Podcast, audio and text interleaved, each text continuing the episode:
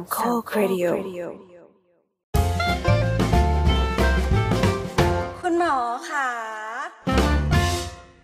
สวัสดีครับผมบวินครับกลับมาพบกันอีกครั้งนะครับในรายการคุณหมอคะพอดคาสต์ความรู้ทางการแพทย์แบบย่อยง่ายนะครับเรามาพบกันทุกวันอังคารนะครับตามแอปพอดคาสต์ที่คุณใช้กันอยู่เป็นประจำนะครับวันนี้เราอัดกันวันที่26เดือนตุลาคมนะครับแล้วก็เราจะออกอากาศกันในวันที่2เดือนพฤศจิกายนนะครับก็ผมปวินนะครับแล้วก็ลุงไรนะครับครับสวัสดีครับครับแล้วก็มีเคนครับตอนหาวอยู่วะมีคนอื่นหรือยังเนี่ยสวัสดีครับแล้วก็ลุงแอนครับเย่เย่ลุงตุ้ยครับสวัสดีครับกลับมาแล้วครับแล้วก็แต้มครับเฮ้ยเย่วันนี้เราก็กลับมาครบทีมกันอีกครั้งหนึ่งนะครับแต่วันนี้เราจะมาในสไตล์ให้เข้ากับทีมของสามโคกเรดิโอนะครับเพราะว่าเรามีรีเควสต์มาจากท่านเจ้าของห้องเอ้ยท่านเจ้าของช่องไม่ใช่เจ้าของห้องท่านประธานอยากได้ธีมเป็นธีมฮาโลวีนใช่ไหมครับท่านประธานจริงๆแล้วคุณน้ำสาวๆครับไอ้น้ำอ่ะอยู่มันก็โยนไปในกลุ่มไลน์ว่าเอ้ยฮาโลวีนทุกรายการมันทำเป็นธีมฮาโลวีนกันดีกว่าก็เลยกลายเป็นไปทุกคนเลยต้องทำตามทุกคนโอเคหมดแล้วไม่ประเด็นมันไม่ใช่ทุกคนโอเคเว้ยคือตอนแรกแบบเสนอมาอะไรเงี้ยทุกคนก็แบบอ่ะจะเห็นด้วยแบ่งรับแบ่งสู้อะไรเงี้ยน้ำแม่งมาคอนเซปต์ทุกรายการไล่มาเป็นรีไซต์ตั้งชื่อรายการด้วยมันดีดน้ำกระท่อมอะไรมาก็ไม่รู้อ่ะเพราะฉะนั้นวันนี้เราตามน้ำนี่เองใช่ไหมแล้วรายการเรามันออกไปรายการสุดท้ายด้วยป่ะเพราะคนอื่นเขาไปตั้งแต่สัปดาห์ที่แล้วกันแล้วน่าจะใช่รายการเขาเตรียมการกันไว้ก่อนแล้วอะไรเงี้ยโอเคนั่นแหละเป็นเพราะว่ารายการเราทำรายการสต็อกไว้เสมอนะครับดังนั้นเราก็ต้องลงตามลำดับเห็นไหมคนที่ทำมีการเตรียมการไม่ใช่เผาหน้างานต้องดูแบบว่าเราเป็นรายการที่มีความรับผิดชอบสุดๆเลยเนาะเฮ้ยเรามีทุกตอนเลยนะเราไม่เคยหยุดเลยนะเราไม่เคยหยุดเลยนะแต่อยากจะเล่าให้คุณผู้ฟังฟังว่าทุกครั้งที่เรามีการนัดกันอัดพอดคาสต์เนี่ยค่ะมันจะมีแบบพิธีกรรมก่อนอัดเสมอก็คือสมมติถ้าเกิดว่าเรานัดกัน 20:30 ใช่ไหมคะประมาณ 20:15 ทุกคนจะแบบเท็กซ์มาว่าเดี๋ยวไปขี้แป๊บอะไรอย่างเงี้ยก่อนอัดทุกครั้งเลยค่ะ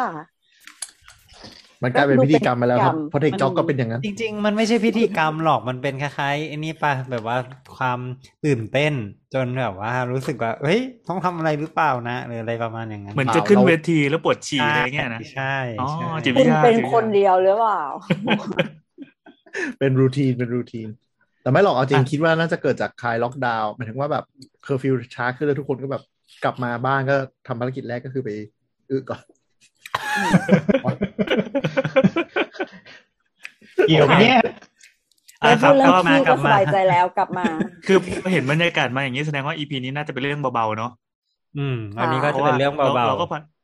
เราผ่านประเด็นซีเรียสมาถ้าไม่ได้นับคุณหมอคะซึ่งลงเรื่องตูดเรื่องอะไรกันมาตลอด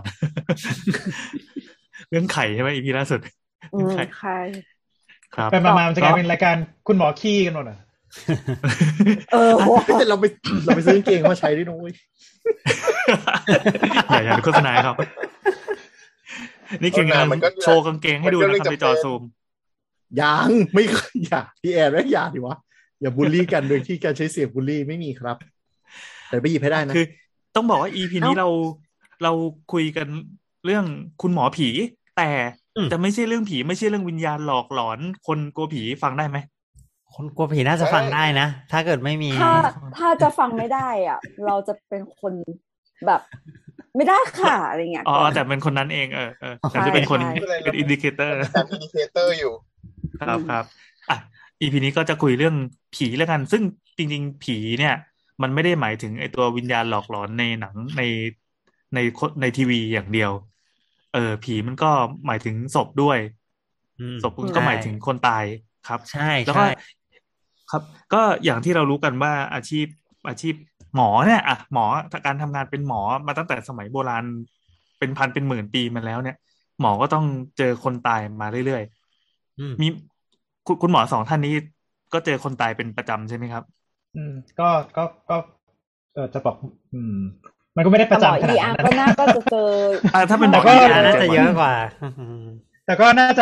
น่าคิดว่าน่าจะเยอะกว่าชาวบ้านชาวเมืองใช้คำว่าเยอะกว่าคนในวิชาชีพอื่นแล้วกันอาจจะยังแพ้ปอเต็กตึงอะไรอย่างเงี้ยนะต้องถามว่าลุงในเจอเดือนละกี่รายครับที่ผ่านมาแบบโดยเฉลี่ยก็น่าจะประมาณสัก 1-2ที่ได้เขียนไปรับรองการตายนี้ใช่ไหมครับถูกไหมปกติคือถ้าเนื่องจากว่าทำงานในโรงพยาบาลเอกชนที่มีการตกลงกันว่าหมอที่จะเขียนใบรับรองการตายก็จะเป็นนิติเวชดังนั้นก็คือถึงจะช่วยไม่ได้แล้วเราก็ไม่ได้เป็นคนเขียนแต่เป็นคนดีแคลร์ป่ะคะก็จะเป็นคนดีแคลร์ครับอ๋อโอเคก็คืออย่างหมอฝั่งนิติเวชเนี่ยคือเป็นฝั่งที่เริ่มทำงานตอนที่คนไข้เสียชีวิตไปแล้วแต่กับหมออีอาร์นี่คือความเป็นความตายแล้วกันคือไม่ใช่ว่าทุกคนที่มาเจอหมออีอาร์จะตายนะไม่ใช่นะคือ ช่วยให้พ้นจากความตายช่วยพ้นจากความตายก็พยายามให้เต็มที่ให้ช่วยให้ไม่ตายแต่ก็ต้องมีบ้างแหละว่ากันตรงๆตามธรรมชาติก็คือคนเราก็ถ้าเจ็บป่วยรุนแรงหรือว่าอุบัติเหตุอะไรมาก็อาจจะมีถึงขั้นเสียชีวิตได้ก็จะมีผ่านมือหมอมาบ้างครับครับต้องครับเราจะคุยยังไงไม่ให้ซีเรียสดี ทีนี้ไหนๆก็คุณหมอก็ผ่านความเป็นความตายของ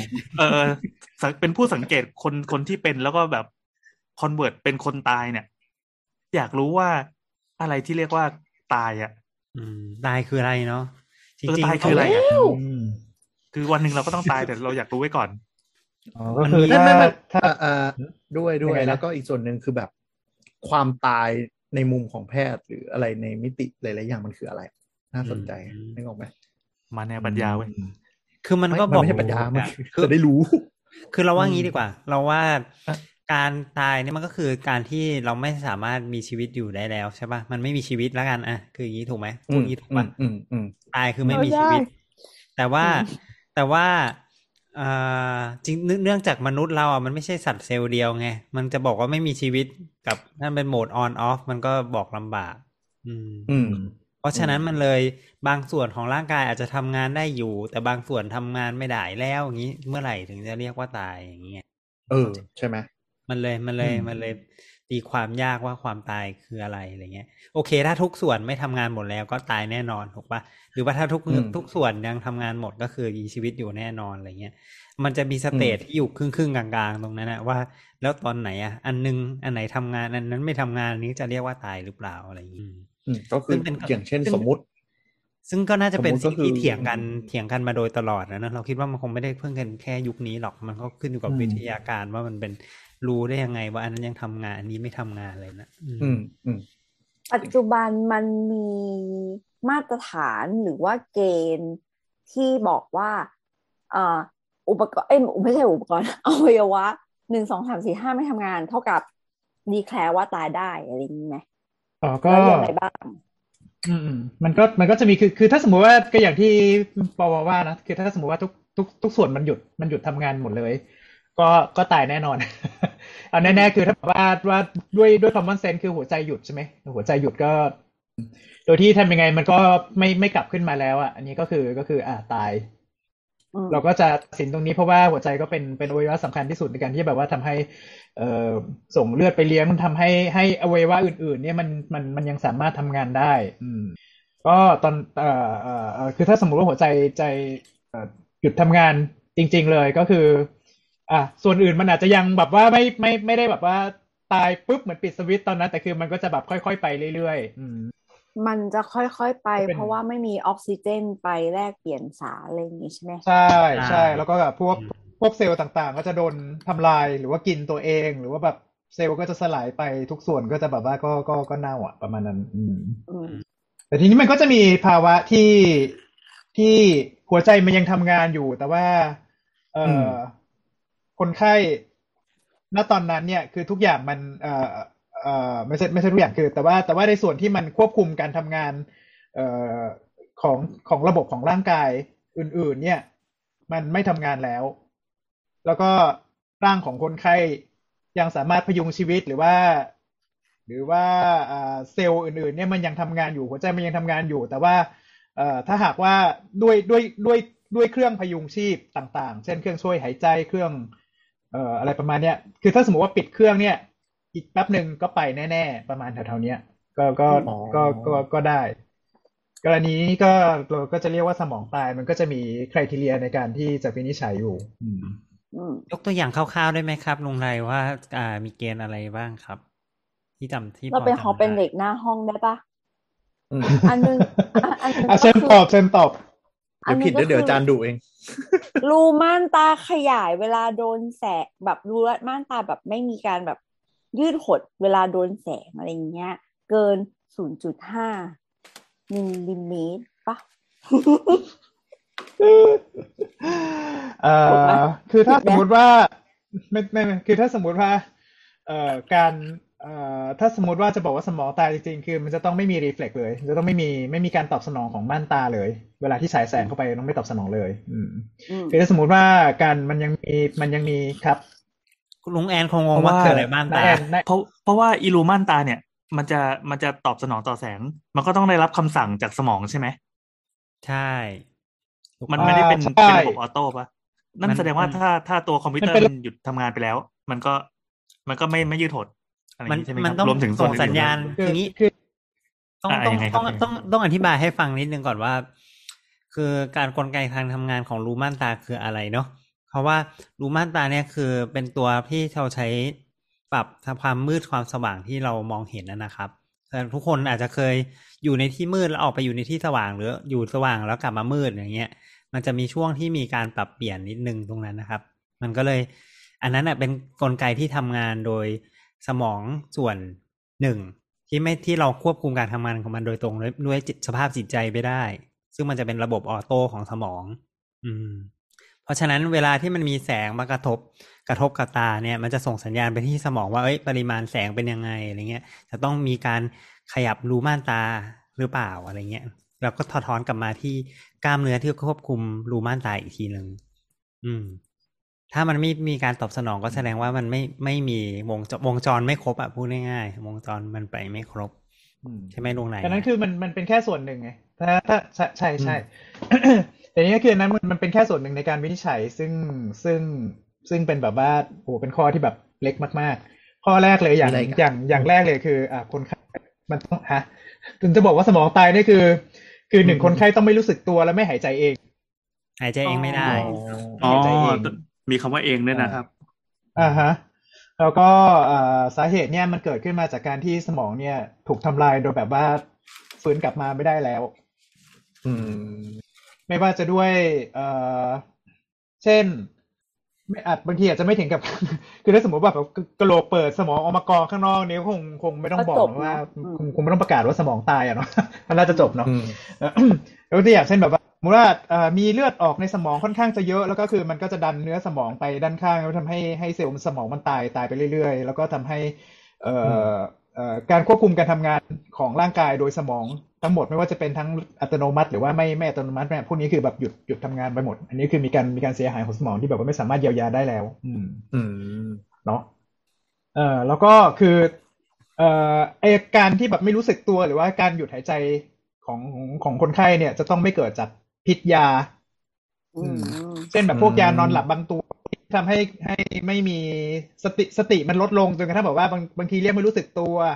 มันกดการหายใจของสมองด้วยแต่ถ้าสมมุติว่าเราสามารถให้ยาต้านพิษหรือว่าพยุงคนไข้พยุงชีพของคนไข้ไปสักพักนึงจนกระทั่งยามันหมดฤทธิ์ไปเนี่ยมันกลับมาได้มันกลับมาได้พวกนี้เราก็จะไม่ได้ตายหรือว่าแบบพวกภาวะอื่นๆเช่นอุณหภูมิกายต่ำรุนแรงพวกนี้ก็คือแบบเหมือนร่างกายมันจะหยุดทำงานไปสักพักหนึ่งอ่ะสมองก็หยุดทำงานด้วยแต่ถ้าสมมติว่าเพิ่มอุณหภูมิขึ้นมาในปริมาณที่เหมาะสมวิธีที่เหมาะสมพวกนี้คือมันก็กลับมาได้เอาเป็นว่าคือถ้าสมมติว่า มันมีอะไรที่มันทำมีปัจจัยภายนอกที่มันแก้ได้อ่ะแล้วทำให้ร่างกายมันหยุดทำงานสมองหยุดทำงานพวกนี้ก็จะไม่นับว่าเป็นสมองตายเพราะมันแก้ได้แล้วก็คือเราจะต้องตรวจไม่พบการเคลื่อนไหวใดๆเองของคนไข้เลยยกเว้นการเคลื่อนไหวที่เกิดจากรีเฟล็กซ์ของไขสันหลัง เช่นแบบว่าไปเคาะแล้วมันกระตุกขึ้นมาหรืออะไรเงี้ยคือไม่ได้ผ่านเข้าไปในเนื้อตัวสมองนะผ่านแค่ไขสันหลังคือไม่ได้ขึ้นไปที่สมองผ่านแค่ไขสันหลังแล้วก็จะต้องไม่เจอรีเฟล็กของก้านสมองด้วยก้านสมองเป็นที่ควบคุมอะไรหลายๆอย่างเช่นควบคุมเรื่องของลูม่านตาต่อแสงอย่างที่อธิบายไปเมื่อกี้จะต้อง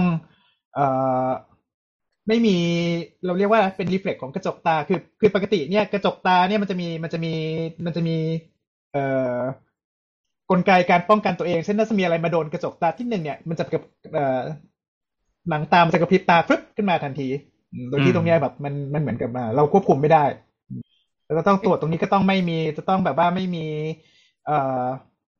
การกลืนการไอแล้วก็อื่นๆมีอยู่ 4-5 ข้อที่มันเป็นรีเฟล็กของสมองจะต้องไม่มีครบทั้งหมดถึงจะบอกว่าโอเคอันเนี้ยไม่มีเนาะพี่แอนยกมือค่ะพี่แอนก็เลยมีสองคำถามเลยแสดงว่าจะต้องเทสด้วยกันจิ้มตาเอาอะไรไปทำให้ไออะไรอย่างนี้ด้วยใช่ไหมครับใช่ใช่ใช่ใช่อ๋อแล้วเมื่อกี้ที่สงสัยก็คือไขสันหลังก้านสมองอะไรที่ว่าเนี่ยคือมันรีเฟล็กได้ด้วยเหรอครับมันรีเฟล็กได้ก็คือมันปกติเวลาที่จะว่าไงดีนะสมองแบบมันเป็นเหมือนกับคอมพิวเตอร์ทีนี้คือมันก็จะแบบว่ามีการแบ่งเป็นเลเยอร์นะถ้าคุยแบบเทคจบเนี่ยแต่คอมพิวเตอร์ มันจะมีเลเยอร์ที่แบบว่าเลเยอร์ที่ขั้นต่ำสุดคือรับของเข้ามาแล้วก็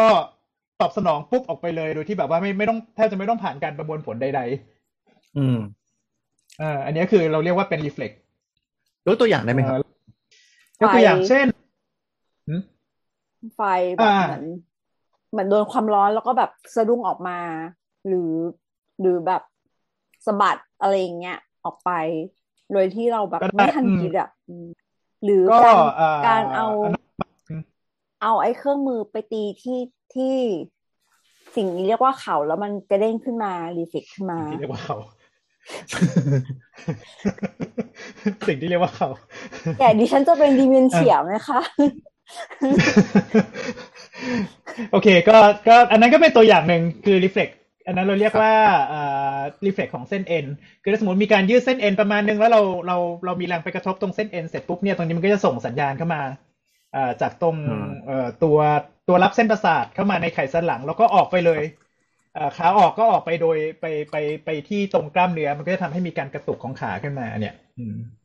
ตรงนี้เราควบคุมก็ไม่ได้คือเราต้านพอจะได้แต่คือแบบมันก็ต้านไม่ได้ 100% อย่างเงี้ยนี่ก็เรียกว่าเป็นดีเฟกต์เป็นคนไข้เทสไงครับดีเฟกต์ตีเข่าอ๋อแล้วเดี๋ยวคนไข้ที่ไม่มีสติก็ทีบหน้าอะไรเงี้ยเราเห็นในใช่ก็จะจริงเหรอคือเดี๋ยวนะเคาะอย่างนี้จริงๆเหรอคือเวลาเทสดีเฟกต์คนที่นอนเนี่ยเราเห็นในชีวิตก็คือเหมือนหมอเอาปากกามาแบบกดตรงที่นิ้วโป้งอ่ะแบบแรงๆอ่ะทิ่มเลยเหรอแบบกดแบบเหมือนเอาด้ามอ่ะกดไปที่ปลายเล็บไม่ใช่ปลายเล็บตรงที่มันจะติดกับเนื้อแล้วเหมือนแบบให้เหมือนมากๆอ่ะอะไรเงี้ยมันจะแบบจะให้นิ้วกระตุกอ่ะนี่อันนี้ไม่ได้เทสรีเฟล็กแต่ว่าอันนี้เป็นการเทสเรื่องของความรู้สติของคนไข้อันนี้เราจะดูเราเรียกว่า Glasgow Coma Scale โดยที่จะดูเรื่องของการลืมตาโดยที่จะดูเรื่องของการพูดแล้วก็ดูเรื่องของการเคลื่อนไหวของคนไข้โดยที่ต่อสิ่งกระตุ้นโดยที่ถ้าสมมติว่ามันจะมีสเกลที่แบบว่าเต็มเลยก็คือพูดคุยกันปกติอ่ะรู้สติเต็มไม่ต้องกระตุ้นคือถามก็ตอบเห็นหน้าลืมตาเองอะไรเงี้ยเราจะดูไอ้ตรงนี้เราจะดู3อย่างก็คือการลืมตาคนไข้ลืมตาเองหรือเปล่าหรือว่าถ้าคนไข้มาถึงเสร็จปุ๊บหลับตาเรียกแล้วลืมตาไหม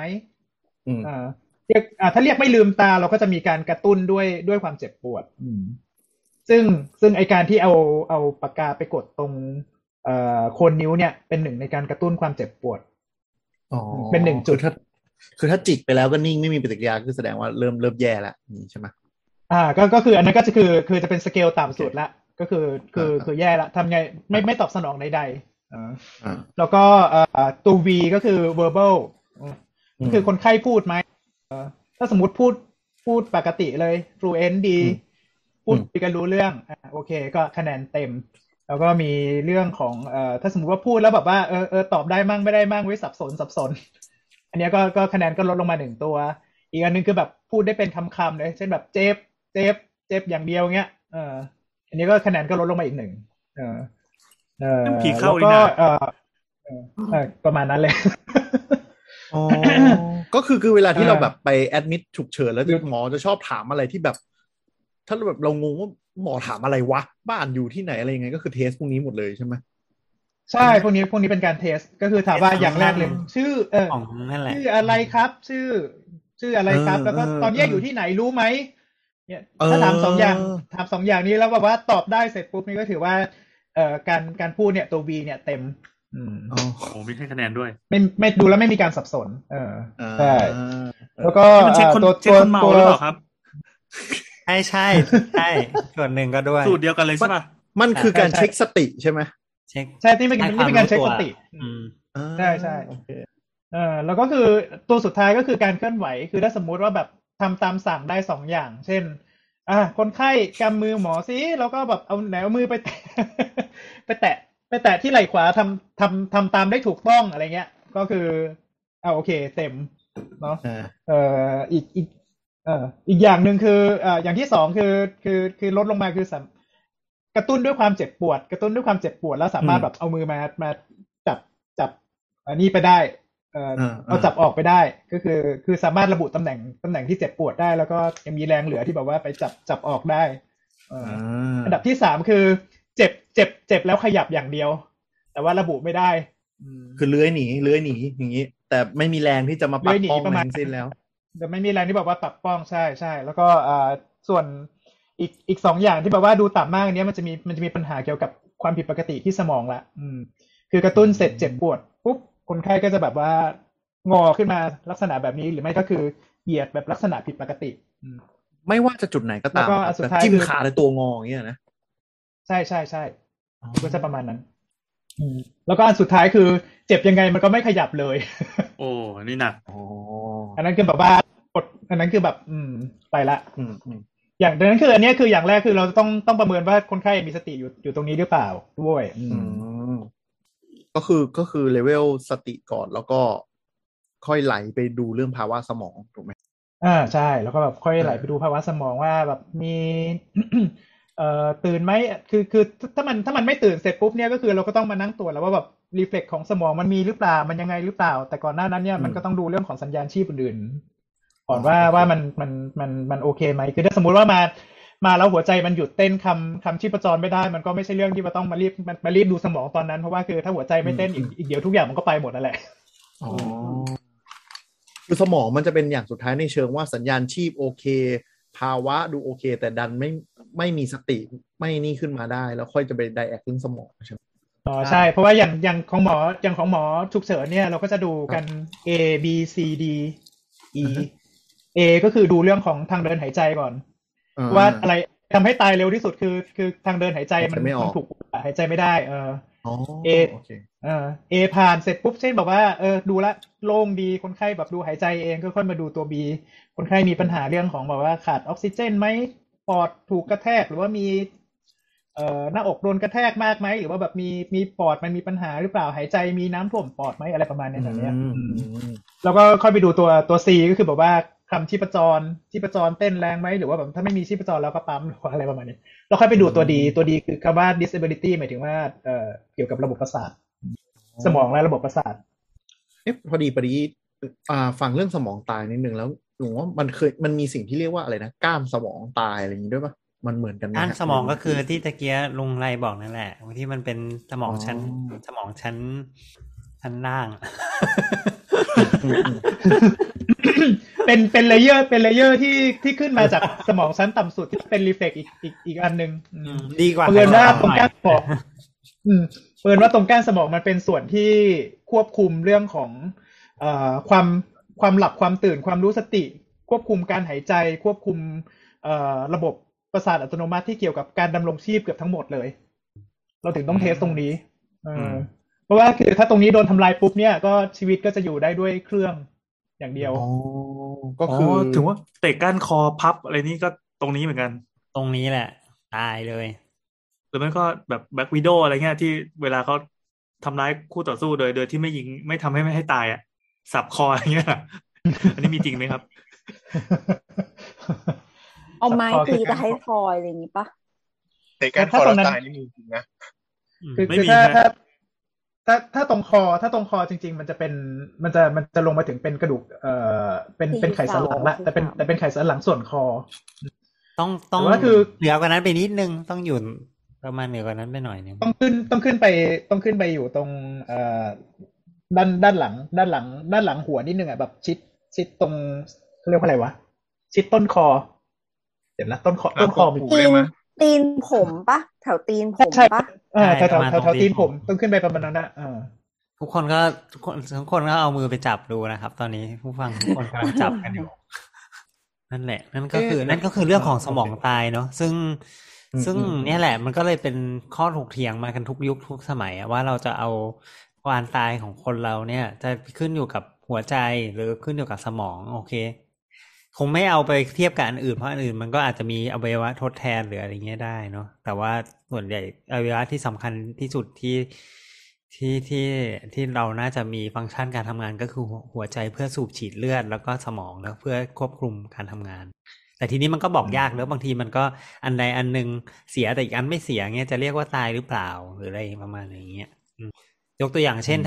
ถ้าหัวใจยังทำงานอยู่แต่สมองไม่ทำงานแล้วอย่างเงี้ยจะเรียกว่าตายไหมหรือในทางกลับกันถ้าสมองทำงานอยู่แต่หัวใจหยุดเต้นไปแล้วนานแล้วอย่างเงี้ยจะเรียกว่าตายหรือเปล่ามันก็เลยเกิดประเด็นที่สองอวัยวะนี้แหละเราว่าแต่ว่าถ้าสมมติว่า สมองยังทำงานอยู่หัวใจหยุดทำงานแต่ว่าถ้าสมมติว่าเราซัพพอร์ตสมองได้นะอันนี้ก็อาจจะไม่เรียกว่าตายก็ได้เพราะว่ายกตัวอย่างเช่นเวลาที่คนไข้ผ่าเปิดหัวใจต้องเข้าไปเย็บหรืออะไรเงี้ยหัวใจต้องหยุดไงแต่ว่าเราไดเวิร์ตเลือดไปที่เครื่องพาร์ทแมชชีนแทน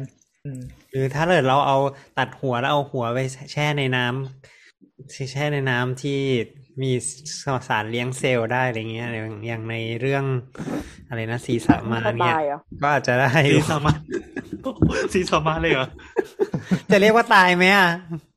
อย่างนั้นกำลังนึกถึงเกมเลยอ่ะไอเกมที่ตัดหัวแล้วก็ไปต่อกับร่างไบโอโลจีมันก็เลยยากเนอะในการนิยามเราว่ามันมีเป็นสไตล์มันบูฟเฟนสไตล์เกมแต่มันมีเหมือนอะไรนะโฆษณาไม่ใช่โฆษณาเคสสักอย่างป่ะที่มันจะมีการผ่าตัดย้ายตัวครั้งแรกของโลกเลยเนี่ยของรัสเซียป่ะของรัสเซียไม่รู้จริงหรือเปล่าไม่รู้จริงหรือเปล่าแต่ว่าแค่มันมีแนวคิดจะทำไม่รู้แต่ว่าตะกี้ที่เรื่องแต่เรื่องที่ยกมาเรื่องหัวใจน่าสนใจเพราะว่าในทางกฎหมายเท่าที่เราเข้าใจนะอาจจะผิดก็ได้ถ้าท่านผู้ฟังคนไหนแม่นกว่าเขาบอกมาเขาไม่นับหัวใจของเคสนี้แหละก็คือการหยุดหัวใจหยุดเต้นบางทีมันไม่ได้หมายถึงตายไงคือกฎหมายมันจะแบบขีดเส้นชัดๆอ่ะนึกออกปะถ้าจะไปเขียนกฎหมายว่าหัวใจหยุดเต้นนับว่าตายก็คือแบบช็อกคนที่ไปผ่าหัวไอคนที่ไปผ่าเส้นเลือดไอทุกคนใช่จะกลายเป็นตายตามกฎหมายอะไรอย่างเงี้ยคนที่จมน้ำแล้วหัวใจหยุดเต้นอะไรอย่างงี้ก็ฟื้นขึ้นมาได้ใช่หรือไม่ก็คุณยายที่ผ่านความตายมาแล้วครั้งใช่ป่ะแต่สุดท้ายก็ไม่ไหวแต่เข้าใจว่ากฎหมายปัจจุบันก็คืออันนี้ดูการสิ้นสุดสภาพบุคคลการสิ้นสุดสภาพบุคคลมันใช้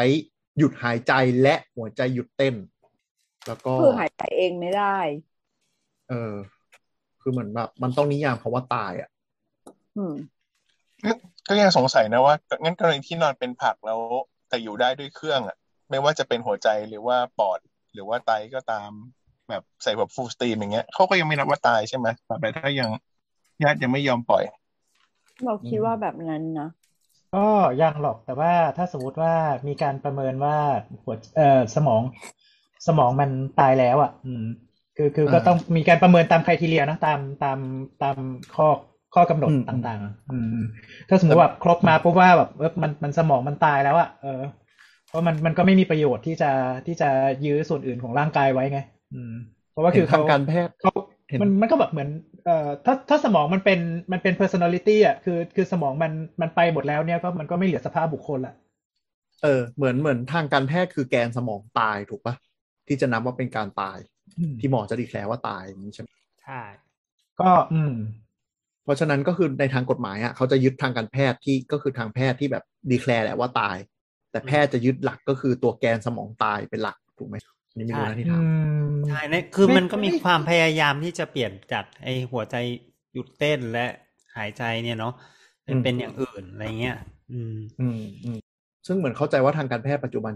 ใช้แกนสมองตายเป็นตัวหลักที่จะตัดเส้นตรงนี้ใช่ไหมก็ขึ้นอยู่กับว่าทางการแพทย์ที่ไหนอ้าว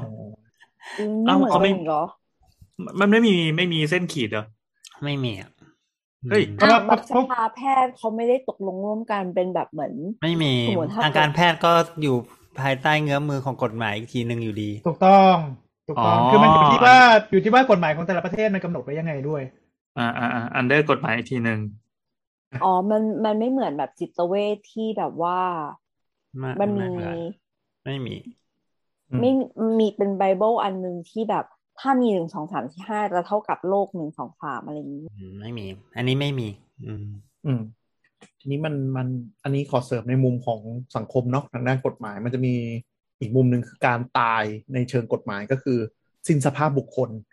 ก็จะรวมเรื่องของการสาบสูญไปด้วยคือหายไปเลยแบบแต่ต้องเกินกี่ปี3ปีอะไรอย่างงี้ป่ะแล้วก็มีคนไปร้องที่ศาล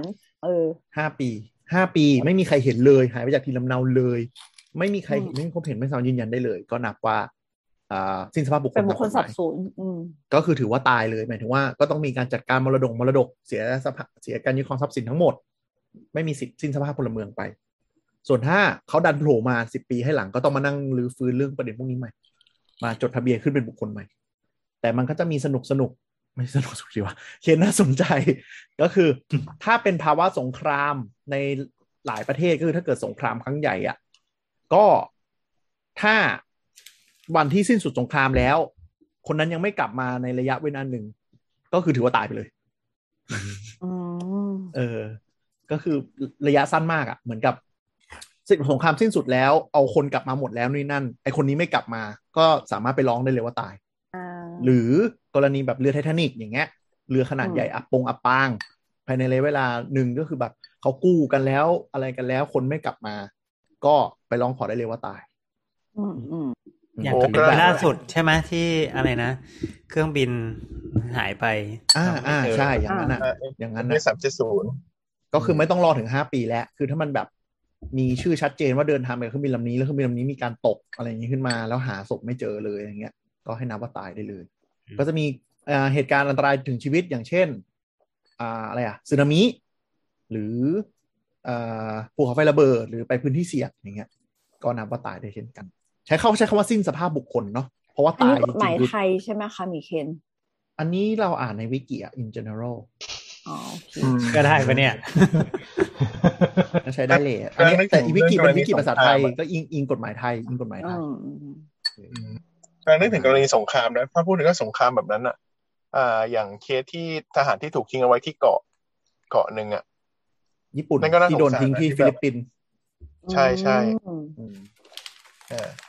หรือเอาแบบฟิกชันก็ได้ฟิกชันก็อย่างเช่นกัปตันอเมริกาที่ถูกแช่อยู่ในทะเลสาบน้ำแข็งใช่ไหมคือยังไงดีอันที่เราพูดไปทั้งหมดอ่ะเขาเรียกว่าสิ้นสภาพบุคคลคือภาษากฎหมายมันต้องแบบเป๊ะๆเนาะแต่การตายในกฎหมายก็คือนั่นแหละก็คือหัวใจหยุดเต้นและหยุดหายใจแต่ก็ปัจจุบันเนี่ยในทางปฏิบัติก็คือใช้แพทย์เป็นคนยืนยัน ซึ่งที่เราอ่านก็คือแพทย์ใช้เรื่องแกนสมองตายน่าจะในไทยนะในไทย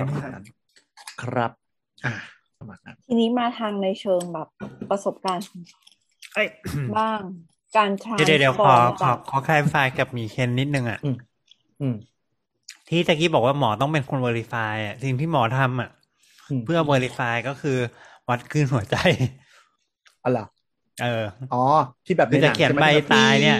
ต้องมานั่งไอ้รันคลื่นหัวใจเนี่ย2ทีทีนึงก็ห่างกัน15นาทีมั้ง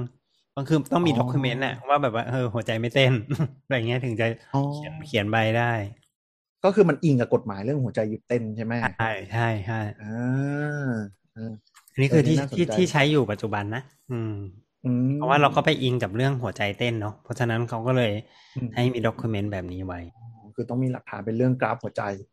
ใช่ห่างกันต้องห่างกัน15นาทีด้วยเพราะฉะนั้นคนไข้แบบตายแล้วอ่ะก็ต้องเอาไว้อยู่ตรงนั้นแหละอีก15นาทีค่อยรันหัวใจว่าโอเคตายคุณตายจริงอะไรเงี้ยอันนี้คือการทำ EKG ใช่ป่ะคะใช่ๆทำ EKG มันเคยมีเคสที่เถียงกันระหว่างทางการแพทย์กับทางกฎหมายบ้างไหมว่าเหมือนเส้นแบ่งมันไม่ชัดเจนแล้วมันไม่ตรงกันก็คิดว่าน่าจะมีนะแต่ว่าเราไม่รู้ไม่เคยเจอใช่ไหมลุงไรเคยเจอไหมครับเคสประมาณนี้ไม่เคยอ่ะไม่เคยเจอเหมือนกันมันจะมีอะไรที่พอเป็นไปได้ไหมเช่นหัวใจมันเต้นอ่อนมากต้องคอยกระตุ้นอะไรอย่างนี้เต้นอ่อนก็คือเต้นนี่อ๋อก็ยังไม่นับว่าตายใช่ไหมคือถ้าสมมุติว่ายังมีชีพจรอยู่ยังมีคลื่นหัวใจยังมีชีพจรก็คือตัดเต้นอ่อนก็คือเต้นอ่อนอ่ะก็คือความดันมันตกอ่ะมันก็อาจจะอีกไม่นานแต่ก็ตอนนั้นยังตายยังก็ยังอ๋อแล้วก็ถ้าอย่างสมมติว่าเป็นสมองตายเนี่ยจะบอกว่าการที่หัวใจยังเต้นอยู่แล้วก็การที่คนไข้ยังหายใจได้เนี่ยคือมันเกิดจากการใช้เครื่องพยุงเท่านั้นนะไม่สามารถคือถ้าสมมติว่าแบบปิดเครื่องปุ๊บเนี่ยก็ไปประมาณนี้แต่ญาติก็ไม่ยอมให้ถอดปลั๊กป่ะไอ้ที่มันเคสดราม่ากันคือประมาณนี้ป่ะคือในทางการแพทย์มันดูเราว่าแล้วแหละมันก็พูดยากนะญาติเขาอาจจะไม่ได้อยากนั่นทุกคนก็ได้นะแต่อาจจะแบบว่าเกิดความลังเลอ่ะเข้าใจป่ะหมายถึงว่าจะรู้สึกผิดหรือเปล่าที่เป็นคนบอกหมอให้ปิดเครื่องหรืออะไรประมาณอย่างเงี้ยเรื่องทางจริยธรรมละมันท้ายญาติเขาจะรู้สึกเองหรือเปล่าว่าเขาผิดอะไรหรือประมาณอย่างเงี้ยที่เป็นคนบอกหมอแบบนั้นอะไรเงี้ยแล้วก็มันมีประเด็นเรื่องแบบว่าการจัดการมรดกด้วยอ่ะในกรณีแบบที่มีคนเยอะๆเนาะใช่ดึงเวลาไปก่อนแบบเอาให้จัดการให้เรียบร้อยก่อนหรือว่าทะเลาะให้เสร็จก่อนหรือใดๆอะไรเงี้ยแต่อันนี้ในมุมหมออ่ะก็คือถือว่าตาย 100% ถูกป่ะเพราะก็แค่ดึงเครื่องช่วยก็คือตายมันไม่สามารถกลับมาเป็นแบบอินเทอร์แอคกับคนอื่นอะไรได้ทั้งสิ้นถูกมั้ยคือกลับมาไม่ได้ใช่ถูกต้องก็คือกลับมาไม่ได้ในมุมวงการแพทย์ก็คือมันก็ตายแล้วอ่ะถูกป่ะอันนี้ว่ากันตรงๆเลยใช่ๆเพราะว่านี่ไงอันนี้คือทวนความรู้นิดนึงก็คือเรื่องที่เราเคยพูดไปกันไปบ่อยๆว่าปกติระบบประสาทในเวลาเซลล์มันตายแล้วมันตายเลยมันไม่เหมือนเซลล์ที่อื่นที่มันสร้างขึ้นมาทดแทนซึ่งสมองเนี่ยก็เป็นแบบนั้นแหละสมองก็มีเซลล์ประสาทซึ่งถ้าตายก็คือตายเลยมันไม่สร้างมาใหม่แล้วอะไรอย่างเงี้ยครับแต่พอมันเลยไปคอนฟลิกต์กับกฎหมายไทยในเชิงว่าหัวใจยังเต้นยังหายใจ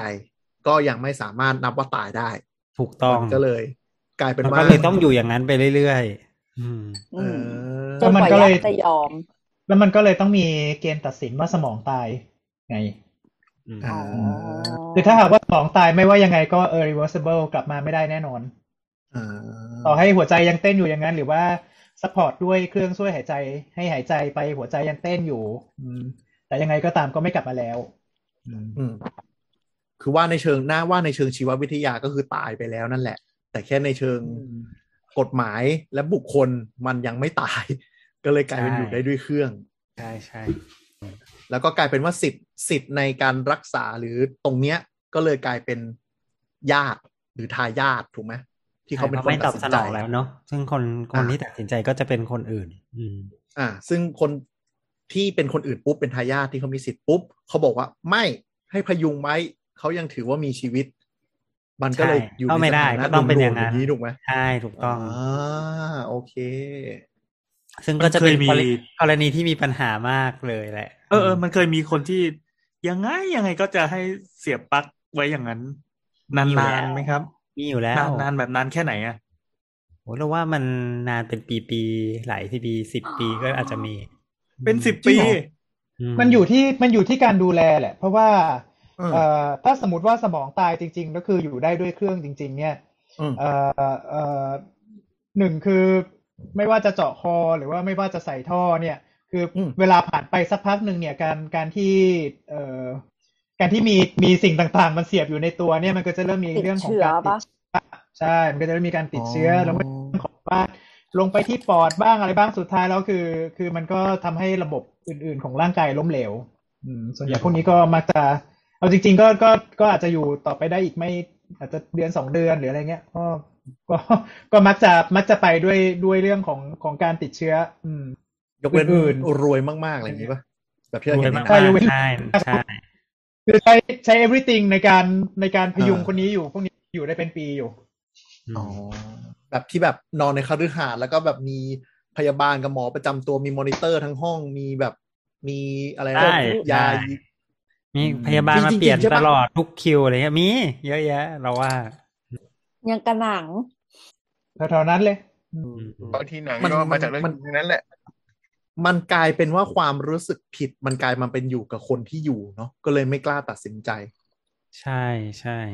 ๆแต่ก็ไม่ผิดหรอกเพราะเขาว่าอาจจะเคยแบบมีคล้ายๆความรู้สึกที่ดีต่อกันมาตลอดมีความสัมพันธ์ที่ดีมาตลอดอะไรเงี้ยเขาก็รู้สึกเสียดายเนาะอะไรอย่างนั้น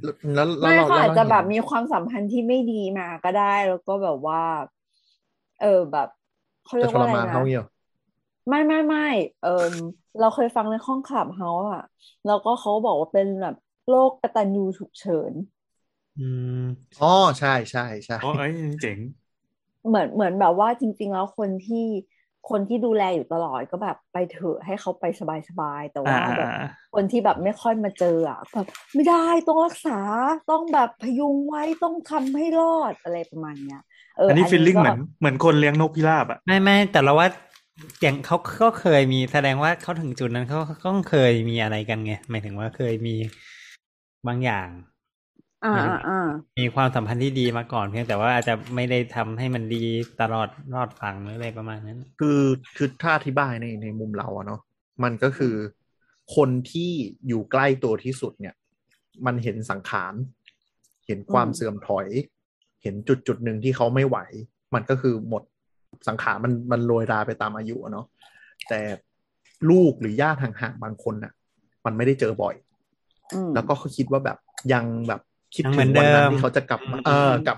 แบบมีปฏิสัมพันธ์ปกติได้ก็เลยคิดว่าเราไม่ควรทิ้งความหวังแม้กระทั่ง1 ใน 10,000ไปอะไรอย่างเงี้ย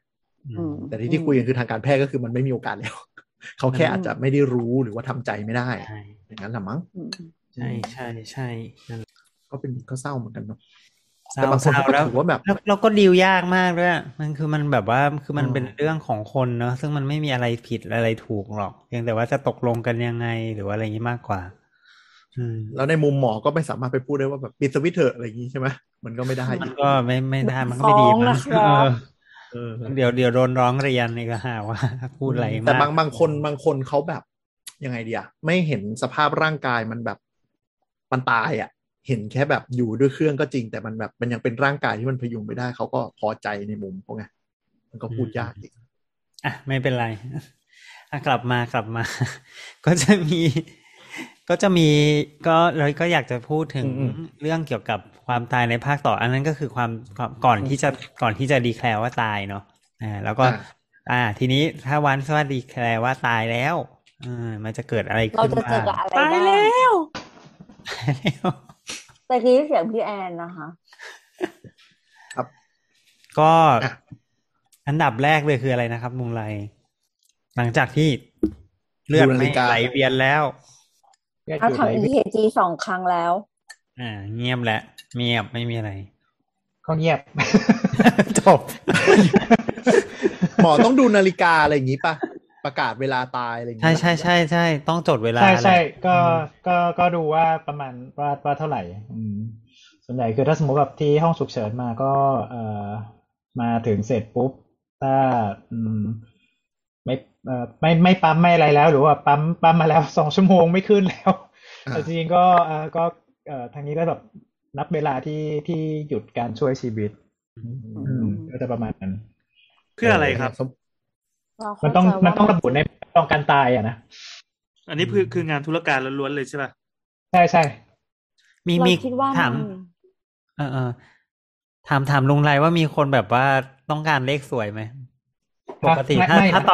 ตอนเกิดเนี่ยเขาจะแบบว่ารอวันเกิดให้ดีๆใช่ไหมแล้ววันตายเขามีไหมแต่ว่าเกิดเวลานี้ยังไม่พร้อมอะไรเงี้ยแล้วตกฟาดไม่ดีคือตายตามเวลาเนี่ยคือแบบไม่เคยมีใครมาคุยกันเรื่องแบบนี้นะมีแต่แบบว่ามาถามทีหลังว่าดีแคลร์เดทกี่โมง เฉยๆไม่มีใช่ไหมจะเอาตัวเลขใช่ไหมจะเอาตัวเลขไปทำอย่างอื่นก็ซื้อหวยไม่แต่เรารู้ว่าไอ้การ declare แล้วตัวเลขนี้มันมีความสำคัญในแง่แบบแทงหวยการจัดการทรัพย์สินในอย่างเช่นมันจะมีเหมือนแบบอันนี้แบบพล็อตหนังสุดๆเลยคือเหมือนประมาณว่าผู้ชายเนาะแล้วก็ตายแล้วปรากฏว่าแบบไปมีเมียน้อยแล้วก็มีลูกแล้วลูกก็เกิดก่อนที่เขาจะตายแป๊บเดียวหรืออะไรอย่างเงี้ยมันถือว่าแบบถือว่าเป็นผู้สืบสันดานโดยสุจริตหรืออะไรแบบนี้คือมันมีเรื่องแบบจุกจิกแบบนี้ไงตัวเลขการตายมันเลยสำคัญในการแบ่งมรดกเข้าใจมันแบบมันเป็นเลขในมีความสำคัญในแง่ของแบบเชิงประชากรกับสังคมอะไรอย่างนั้นมีความแบบจุกจิกเรื่องแบบนี้ที่แบบจะต้องไปต่อสู้กันในศาลต่อไปอะไรเงี้ยจริงจริงแต่เราไม่มีการแบบญาติแบบให้เปลี่ยนเบอร์อย่างนี้ใช่ป่ะอย่างตอนนี้แบบเนี่ยเราอาจจะ4 ทุ่ม 14 นาทีเอาอีกสัก7 นาทีแล้วกันจะได้2222อะไรอย่างเงี้ยไม่มีมันไม่มียังไม่เคยหมอปั๊บอีก7 นาทีต้องดูหมอไหนมาแบบนี้ผมไม่มีหรอกตอนนั้นคงแบบแพนิคกันหมดแล้วเนาะถ้าเป็นในภาวะห้องฉุกเฉินจริงๆอ่ะจริงๆคงไม่มีใครมีอารมณ์แบบนั้นอยู่แล้วเวลาดีแคลร์นี่แบบหมอทำเหมือนในหนังป่ะแบบปี๊บแล้วก็แบบขณะนี้ 22:15 นาทีคนไข้เสียชีวิตลงอะไรอย่างเงี้ยก็แบบไม่ได้ก็ไม่ได้ขนาดนั้นคือถ้าสมมติว่าแบบโอเคอ่ะเราหยุดกระบวนการทุกสิ่งอย่างแล้วเนี่ยก็บอกว่าโอเคก็หันไปมองนาฬิกาแล้วก็หยุดตอนนี้นะก็เวลาตายก็ตามนี้ซึ่งตรงนี้มันก็จะไปมาร์คเวลาทำเอกสารอะไรอย่างนี้ใช่ไหมใช่มันก็จะไปลงในเอกสารต่างๆนานาเราต้องเดินไปบอกญาติคนไข้ด้วยสีหน้านิ่งเฉยอะไรอย่างนี้ป่ะครับปกติเราก็เราจะมีการแจ้งออกไปแจ้งข่าวอะไรเป็นระยะอยู่แล้วต้องมีอัปเดตว่าตอนนี้ตอนไหนคือบอกว่าตอนนี้คือครึ่งชั่วโมงแล้วเราให้ยาเต็มที่ทุกอย่างนะหรือว่าไม่ตอบสนองเลยแต่ว่าเดี๋ยวประมาณว่าเดี๋ยวจะพยายามเพิ่มให้โอกาสอีกหน่อยเนี่ยอะไรประมาณเนี้ยเช่นคนไข้แบบว่าหัวใจหยุดเต้นแล้วทีนี้แบบปึ๊บมาเร็วอ่ะบังเอิญมาเร็วบางทีเราก็จะแบบว่าให้โอกาสบางทีก็ปั๊มเป็นชั่วโมงกันหรือบางทีมันเป็นโรคที่แบบว่ามันมีสาเหตุที่แก้ได้หรืออะไรเงี้ยแต่ตอนนี้คือมันยังไม่ถึงตรงที่แก้สาเหตุแล้วได้สมบูรณ์หรืออะไรเงี้ยพวกนี้เราก็จะแบบว่าพยายามให้โอกาสต่อหรือว่าคนไข้อายุน้อยมีคำถามว่าแบบหมอรู้แล้วแน่ๆแบบไม่รอดอ่ะมีแบบให้มาบอกลาก่อนดีแคลร์ไหมเป็นบางกันอยู่แล้วมั้งตอนนี้เขาเริ่มรู้เป็นบางเคสคือถ้าสมมติว่าแบบเคสที่บางทีไม่ปล่อยจริงๆหรืออะไรเงี้ยคือแบบปั๊มมาประมาณชั่วโมงครึ่งแล้วบางทีเราก็จะให้เขาเข้ามาดูกระบวนการของการช่วยชีวิตกันว่าเป็นยังไงก็คือประมาณอย่างเงี้ยแต่คือแบบไม่ได้แบบว่าให้เข้ามาบอกลาหรืออะไรเพราะอันนี้คือ ER ด้วยป่ะแต่ถ้ามันเป็นแบบวอร์ดในมันก็จะได้ป่ะ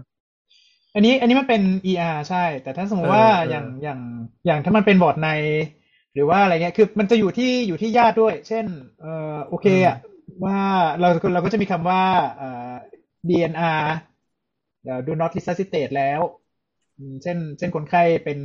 มะเร็งระยะสุดท้ายนี่นั่นนู่นไม่อยากให้ทรมานอะไรประมาณเนี้ยประมาณนั้นพวกนี้คือทางสุดท้ายแล้วเนี่ยก็เราก็ให้ญาติเข้ามาเนี่ยแหละอยู่ข้างๆกันเนี่ยแหละจนกระทั่งคนไข้ไปแต่ว่าไม่ได้เราก็ไม่ได้ทำการช่วยชีวิตหรือว่าอะไรละตามเจตนารมณ์ที่เขาแจ้งไว้ DNR นี่คนไข้ต้องแจ้งใช่ปะญาติไม่มีสิทธิ์แจ้งใช่ไหมหรือมีมันอยู่ที่หลายอย่างเช่นอาจจะทำ living will ไว้แล้วพอมาถึงคือถ้าสมมติว่าพอมาถึงแล้วมันไม่มีสติแล้วไม่มีอะไรเหลือแล้วหรืออะไรเงี้ยก็จะบอกลำบากละ อืมแล้วก็ส่วนใหญ่ก็มักจะมาเป็นคนไข้อ่ะแจ้งญาติไว้หรือว่ามันมีรายละอักษรเป็น living will ไว้ว่าแบบว่าไม่ต้องทำการช่วยชีวิตโดยการเพราะว่าถ้าเห็นส่วนใหญ่มีห้อยท้ายว่าถ้าเห็นว่าทำแล้วมันไม่มีประโยชน์แล้วอ่ะอ๋อโอเคกำลังจะบอกว่าแบบมันจะมีเคสแบบน็อกไปเล็กๆน้อยๆก็ยังต้องช่วยถูกป่ะยกเว้นแต่แบบเลเวลไม่ไหวช่วยดิแต่เคสอย่างของอาม่าเราก็คือตอนประมาณ 4:00 นโรงพยาบาลโทรมาแจ้งว่าแบบค่อนข้างหนักแล้วและคิดว่าน่าจะอยู่ได้ไม่เกิน3ชั่วโมงอะไรเงี้ยก็รีบไปกันก็คือตอนประมาณ 4:30 น 5:00 นไปถึงกันก็คือแบบทุกอย่างก็เหมือนเครื่องบินกำลังจะลงจอดอ่ะคือสัญญาณชีพสัญญาณอะไรก็ดรอปลงอะไรอย่างเงี้ยแล้วก็คือเหมือนกับหมอก็คือบูทยาบูทอะไรทุกอย่างแล้วก็คือไม่ได้รับปฏิกิริยาตอบสนองญาติๆก็มาแบบรวมตัวกันรอบเตียงอะไรเงี้ยเขาก็ไปใช่คือส่วนใหญ่มันจะรู้เพราะว่าให้ยาแล้วอาจจะไม่มีการตอบสนองนั่นแหละเขาก็เลยอาจจะรู้ว่าทำไมให้ยาแล้วความดันก็ยังต่ำอยู่เลยแสดงว่าอาจจะไม่ค่อยดีแล้วอะไรเงี้ยไม่มีสัญญาณตอบรับอะไรเงี้ยประมาณอย่างนั้นอันนี้คือเคสประจำเลยใช่ไหมที่ไม่ใช่ตายจากอุบัติเหตุใช่ส่วนใหญ่ก็จะประมาณนี้นะก็คือให้ยาแล้วมันไม่ความดันก็ยังตกอยู่อะไรเงี้ยเพิ่มปรับยาเต็มที่แล้วก็ยังไม่เวิร์กอะไรเงี้ยก็คงใกล้แล้วแหละอะไรอย่างนี้หมอก็พูดประมาณนั้นว่าบูสต์ยาไปสุดแล้วก็ความดันไม่ขึ้นหัวใจเต้นแย่ลงอะไรอย่างเงี้ยเขาก็เลยรีบโทรมาเรียกเลย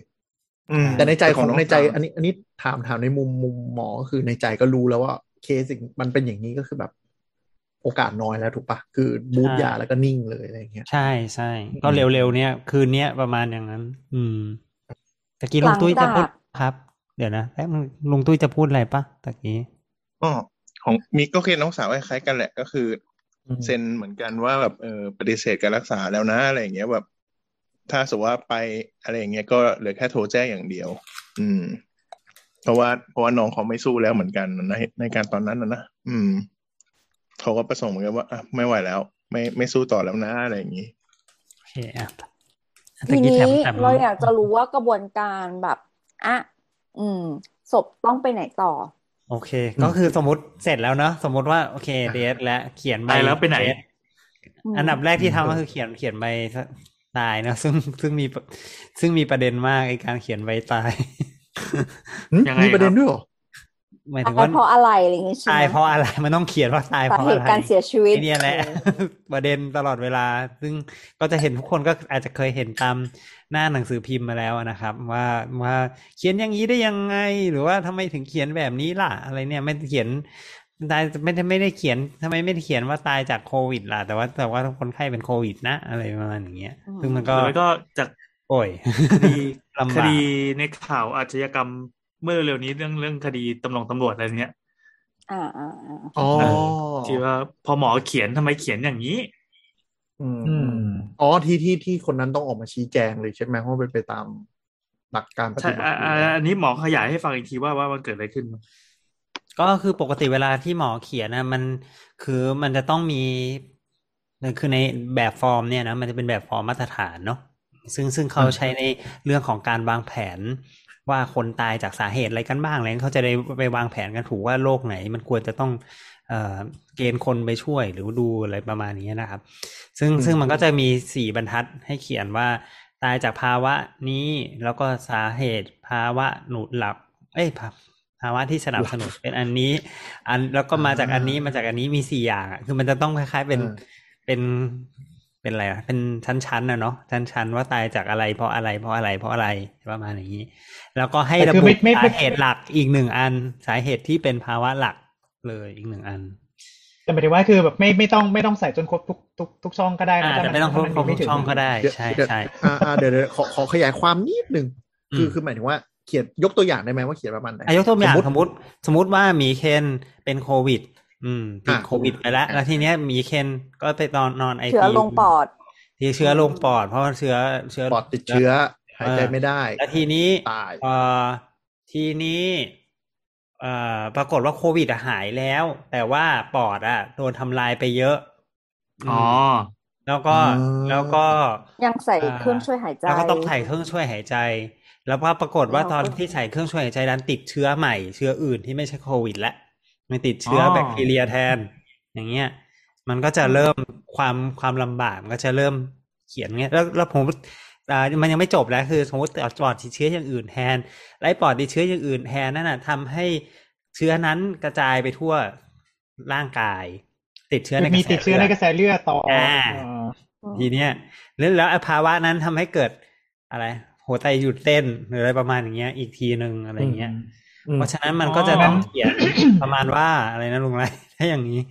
ไม่ต้องเขียนว่าหนึ่งมีตายเนื่องจากบรรทัดแรกติดเชื้อในกระแสเลือดเนื่องจากติดเชื้อในปอดเนื่องจากปอดถูกทำลายเนื่องจากเชื้อโควิดสรุปตายจากโควิดคือมันก็จะความยากในการสรุปเนี่ยคือว่าเรื่องอันนั้นจะเรียกว่าเป็นต้นเหตุจริงหรือเปล่าอะไรประมาณอย่างเนี้ย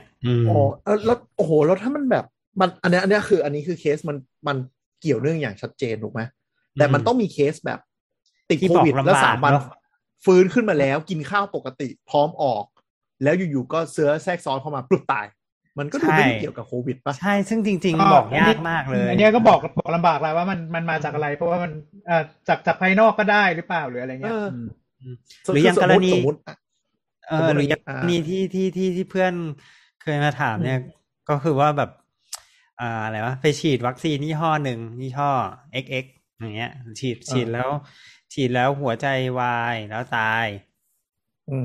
อย่างเงี้ยแล้วยังไม่สรุปว่าเอ๊ะอันนี้มันจากวัคซีนจริงหรือเปล่าหรืออันนี้จากเป็นจากหัวใจจะวายอยู่แล้วหรืออะไรอย่างเงี้ยมันก็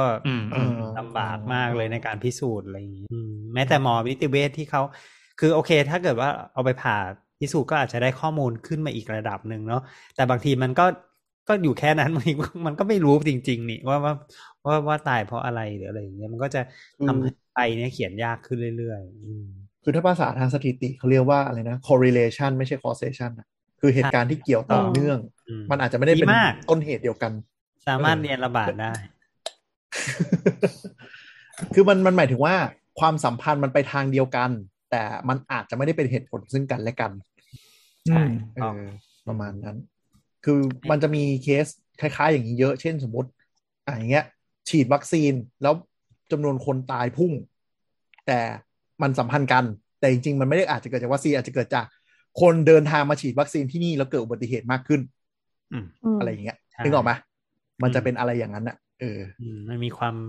ที่เรายังอาจจะตอบไม่ได้ตรงๆคือแล้วตรงเนี้ยมันดราม่าตรงที่มันก็จะมีผลต่อถ้าเป็นคดีอาชญากรรมเนาะมันจะมีผลต่อรูปคดีของคนร้ายในการลงสาเหตุการตายแล้วก็เรื่องของประกันนะเรื่องของประกันเนี่ยน่าจะดราม่ามากเลยไม่แต่ว่าเงินแต่เรื่องใหญ่แต่ว่าในแง่ของตัวใบรับรองการตายเนี่ยคือมันจะเอาไปใช้ในการที่จะออกใบมรณบัตรเพื่อที่จะได้เอาศพไปจัดการได้แต่นี้คือถ้าสมมติมันเป็นรูปของคดีจริงๆเนี่ยถ้าสมมติว่ามันจะมีการสืบสวนหรือว่าเอาศพไปชันสูตรหรือว่าไปทำอะไรต่อเพื่อในแง่ของรูปคดีอันนั้นก็จะไม่เกี่ยวข้องกับใบรับรองการตายแล้วก็จะไม่เกี่ยวข้องกับใบมรณบัตรใดๆอ๋อจะไปยึดการชันสูตรแทนก็จะไปยึดการชันสูตรของนิติเวชอ๋องั้นถ้าเกี่ยวข้องใกล้ตัวเราที่สุดน่าจะเป็นเรื่องประกันถูกปะถูกต้อง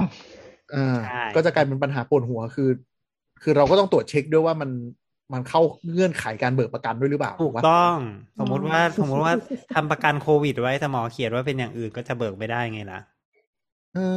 ทั้งที่แอดมิดเพราะโควิดแต่แรกแล้วอาการแย่ลงนั่นน่ะสิงั้นก็ต้องคุยกับหมอให้ดีๆใช่ไหมหมอคะแต่จริงบริษัทประกันเขาก็มีทีมที่เขาจะมาดีแคลร์อยู่ดีอะสมมติหมอเขียนไปว่าตายจากอันเนี้ยเขาก็จะมีคนมาเช็คว่าแบบว่าให้เขาจะเช็คประวัติการรักษาทั้งหมดให้อยู่ดีใช่คือยิ่งถ้าไปโรงพยาบาลเอกชนหลายที่ก็จะมีพนักงานของประกันทุกเจ้าอยู่ในห้องฝ่ายการเงินสแตนบายรอไว้หมดนั่งเฝ้าเลยดีกว่าเฝ้าจริงๆคือเขาส่งไปนั่งอยู่โรงพยาบาลจริงๆนะเพิ่งรู้ตกใจเหมือนกันนั่งเฝ้าก็เคยคุยกันในเรื่องใครอยู่ในโรงพยาบาลแล้วไงไม่ก็คือตอนนั้นก็ประทับใจตอนที่แบบตอนนั้นไปเดินเรื่องประกันให้แฟนอะไรอย่างเงี้ยแบบไปขอห้องก็คือแบบ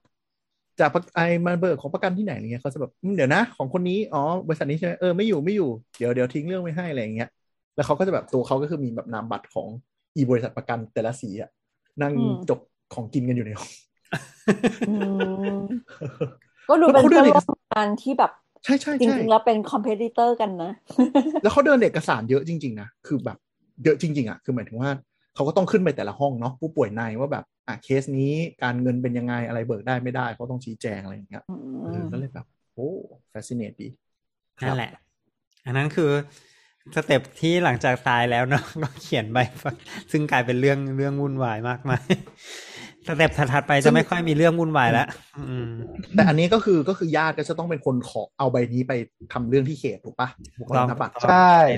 ก็เอาใบรับรองการตายเนี่ยไปจัดการที่เขตเพื่อขอใบมรณบัตรเพื่อที่จะได้เอาศพไปจัดการต่อได้ถ้าไม่มีใบมรณบัตรก็วัดก็ไม่รับเผานะจ๊ะก็ไม่รับมาใช่ใช่ใช่ก็จะประมาณนั้นหมายถึงว่าคือแต่ทีนี้มันก็จะมีเคสที่แบบว่าตายที่บ้านด้วยด้วยเหมือนกันแล้วส่วนใหญ่แต่ที่บ้านแจ้งความก่อนถ้าตายที่บ้านก็ต้องแจ้งเจ้าพนักงานสืบสวนของในท้องที่นั้นก่อนแล้วก็คือเขาก็จะพร้อมด้วยจะมาพร้อมกับทีมนิติเวชเพื่อมาดูศพที่บ้านก่อนว่าเป็นยังไงคือถ้าสมมติว่าซักประวัติแล้วโอเคเป็นเหตุธรรมชาติไม่มีปัญหาทุกคนไม่ติดใจประกันไม่มีจบก็โอเคทางนิติเวชเขาก็จะเขียนใบรับรองการตายให้แล้วก็ไปทำใบมรณบัตรซึ่งถ้าเป็นโรงพยาบาลต่างจังหวัดก็ทีมนิติเวชก็คืออีหมอที่โรงพยาบาลอำเภอนั่นแหละแต่อย่างถ้าหมู่บ้านบางหมู่บ้านก็ใช้แค่ผู้ใหญ่บ้านนะเนาะโอ้ไม่อันนี้ไม่รู้ที่ได้ยินมาก็คือเหมือนกับถ้าตายป่วยตายในบ้านอะไรอย่างเงี้ยเขาก็เรียกผู้ใหญ่บ้านหรือเจ้าพนักงานเขตเขาจะเรียกเจ้าพนักงานเขตอาจจะต้องเป็นที่ที่ไกลมากๆเป็นไม่ใช่เจ้าพนักงานเขตเป็นจริงๆเป็นตำรวจอะร้อยเวรเป็นร้อยเวรประมาณนั้นนะผู้ใหญ่บ้านกับร้อยเวรเขาก็จะไปลงเรื่องเหมือนไม่ได้มีนิติเวชนะอันนี้ไม่ชัวร์นะนี่ไม่ชัวร์แต่ว่าในกทม.ส่วนใหญ่คือก็จะแบ่งเขตนิติเวชกันตามโรงพยาบาลที่มีนิติเวชอยู่ไงที่เป็นโรงพยาบาลรัฐเขาก็จะกระจายนิติเวชไปใช่แต่ถ้าเกิดเป็นต่างจังหวัดเป็นอำเภอไกลๆก็หมอที่โรงพยาบาลนั่นแหละใครอยู่เวรก็แล้วแต่ตกลงกันอ้าวแล้วถ้าโรงพยาบาลเล็กๆที่หมออยู่เวรคนเดียวทำไงอ่ะก็รปช.นั่นแหละก็วิ่งออกมาเขารีบวิ่งไปดูแล้วก็รีบวิ่งกลับก็เวรเยือนถ้ามีคนเกิดอุบัติเหตุในจังหวะนั้นพอดีก็ซวยสัสๆเลยดิก็ซวยใช่ถูกต้องเรานึกถึงเคสของชว.ไงที่เป็นรปช.แล้ว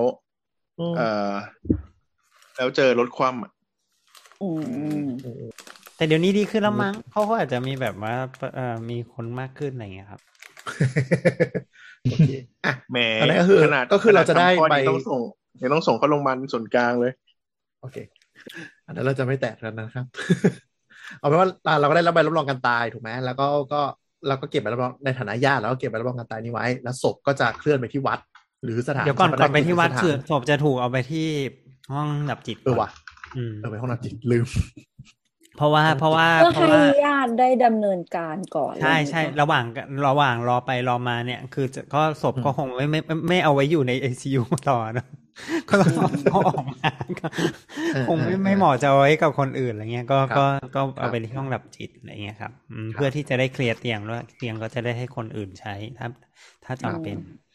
ทีนี้ก็ห้องดับจิตแต่ละที่ก็จะไม่เหมือนกันเนาะแล้วแต่ละที่ไปเป็นยังไงส่วนใหญ่ก็มักจะไว้หลังโรงพยาบาลจะเป็นส่วนใหญ่ใช่ไหมของรุนไดไว้หลังโรงพยาบาลไหมใช่อยู่ข้างหลังโรงพยาบาลเราเรียกว่าห้องสู่สุคตินี่ของเราเรียกว่าห้องสุดท้ายเอ๊ะมีนิคเนมด้วยเท่ไหมโคตรเท่เลยไม่ของโรงพยาบาลลุงไรเขามีชื่อเขามีตั้งชื่อต่างหากไงผมเคยไปมาทั้งสองโรงพยาบาลแหละห้องสู่น่ารักแต่ว่าห้องของที่โรงพยาบาลปวก็จะอยู่ด้านหลังซึ่งปกติแล้วก็ทางออกจะไม่เหมือนกับทางออกเดียวกันไหมผมรู้สึกว่าคนละทางออกเลยตอนเคสน้องสาวผมอะจริงก็จะดูสภาพไม่ค่อยออกหรอกว่าข้างหลังข้างหลังกำแพงเป็นอะไรแต่ข้างหลังกำแพงแล้วเปิดไปก็คงทุกคนคงช็อกมีแต่ศพเรียงกันเต็มไปหมดเลยอะไรเงี้ยประมาณนี้ใช่แต่ว่าของห้องของโรงพยาบาลลุงไรจะอยู่ข้างห้องเครื่องส่วนใหญ่จะอยู่ข้างแต่ว่าถ้าเกิดว่า มองจากทางเข้าก็คือจะถือว่าเป็นข้างหลังแหละแต่จริงๆมันคือใกล้หอพักนักศึกษาโอ้มันจำเป็นต้องอยู่นอกตึกไหมหรือว่าแค่เป็นความเชื่อหรืออะไรปะเราว่ามันก็ไม่จำเป็นไหมมันเพียงแต่ว่ามันก็แต่การจัดการอะตึกมันก็คงแบบไม่ค่อยมีพื้นที่ให้แล้วอันนี้มันดูเป็นอะไรที่ไม่ต้องการออกซิเจนไม่ต้องการอะไรอย่างอื่นเนาะมันก็คงไปไว้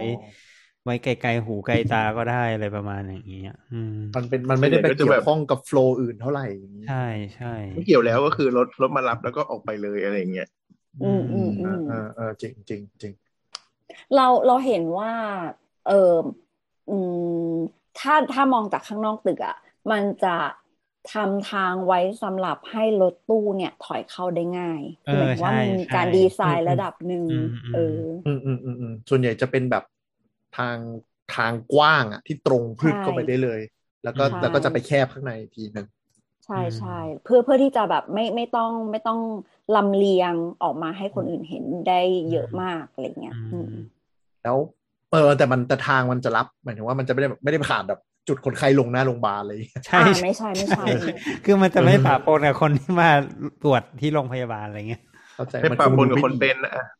มันคงดูแบบอะไรวะศพแม่งวิ่งเข้าวิ่งออกตลอดคงร้อนๆสำหรับคนที่จะแบบมารักษาอะไรน่าจะเป็นเรื่องในเชิงนะไม่เอาจริงๆมันเป็นเรื่องฟังก์ชันล้วนๆเลยนะคือถ้าจะมองในแง่นั้นคือคนที่วิ่งเข้ามา ER มันก็เป็นสภาพที่อาจจะไม่น่าดูเหมือนกันแต่ว่ามันมีความสำคัญอันดับหนึ่งเนี่ยเขาก็เลยไว้จุดที่มันต้องเด่นที่สุดที่เข้าถึงง่ายที่สุดแต่นี่คือไม่รีบจริงๆไม่รีบไปอยู่ข้างหลังไปอยู่ที่ฟังก์ชันความจะเป็นน้อยที่สุดแต่ข้อแม้ก็คือรถเข้าถึงแค่นั้นเองจริงๆคือมันเป็นส่วนที่คอนแทคกับคนที่มาโรงพยาบาลมากมาเยี่ยมมาอะไรน้อยที่สุดด้วยแหละใช่ๆก็เลยแบบไปนู่นแล้วในห้องดับจิตเขาทำอะไรอะครับเขาก็มีคือขึ้นอยู่กับว่าไปดูก้นแหละมีชันสูตรเปล่าไงถ้าเกิดมีชันสูตรด้วยก็ผ่ากันตรงนั้นแหละอ๋ออ่ะแล้วถ้าไม่ชันสูตรสมมติเป็นญาติอะไรอย่างงี้ไปก็เป็นแคบิเนตธรรมดาใส่เข้าใส่ออกตู้แช่เย็นเหมือนนึกสภาพเหมือนสเตนเลสเลยฟีดอ่ะใช่ลิ้นชักเหรอเอาแล้วเขาไม่มีกระบวนการแบบต้องแช่ฟอร์มาลีนอย่างนี้ไม่มีมันทำไม่ยากมีน้ำยาแล้วแต่ตรงนี้คือถ้าว่าจะมีการใช้ฟอร์มาลีนเพื่อรักษาสภาพศพช่วงที่สมมติว่าระหว่างรอสวดรอเผาหรือว่ารอทำพิธีทางศาสนาที่โปรลองได้ไม่ใช่โควิดเนี่ยนะก็พวกนี้เขาก็จะมีแล้วแต่โรงพยาบาลเขาจะมีบริการฉีดศพให้ครับอ๋อมีเรื่องบริการครับมีค่าใช้จ่ายครับก็บริการไงก็บริการไงบริการเพิ่มเติมแต่ก็หมายถึงว่าแต่แต่งหน้าฟรีนะอันเนี้ยที่รู้อะหรือ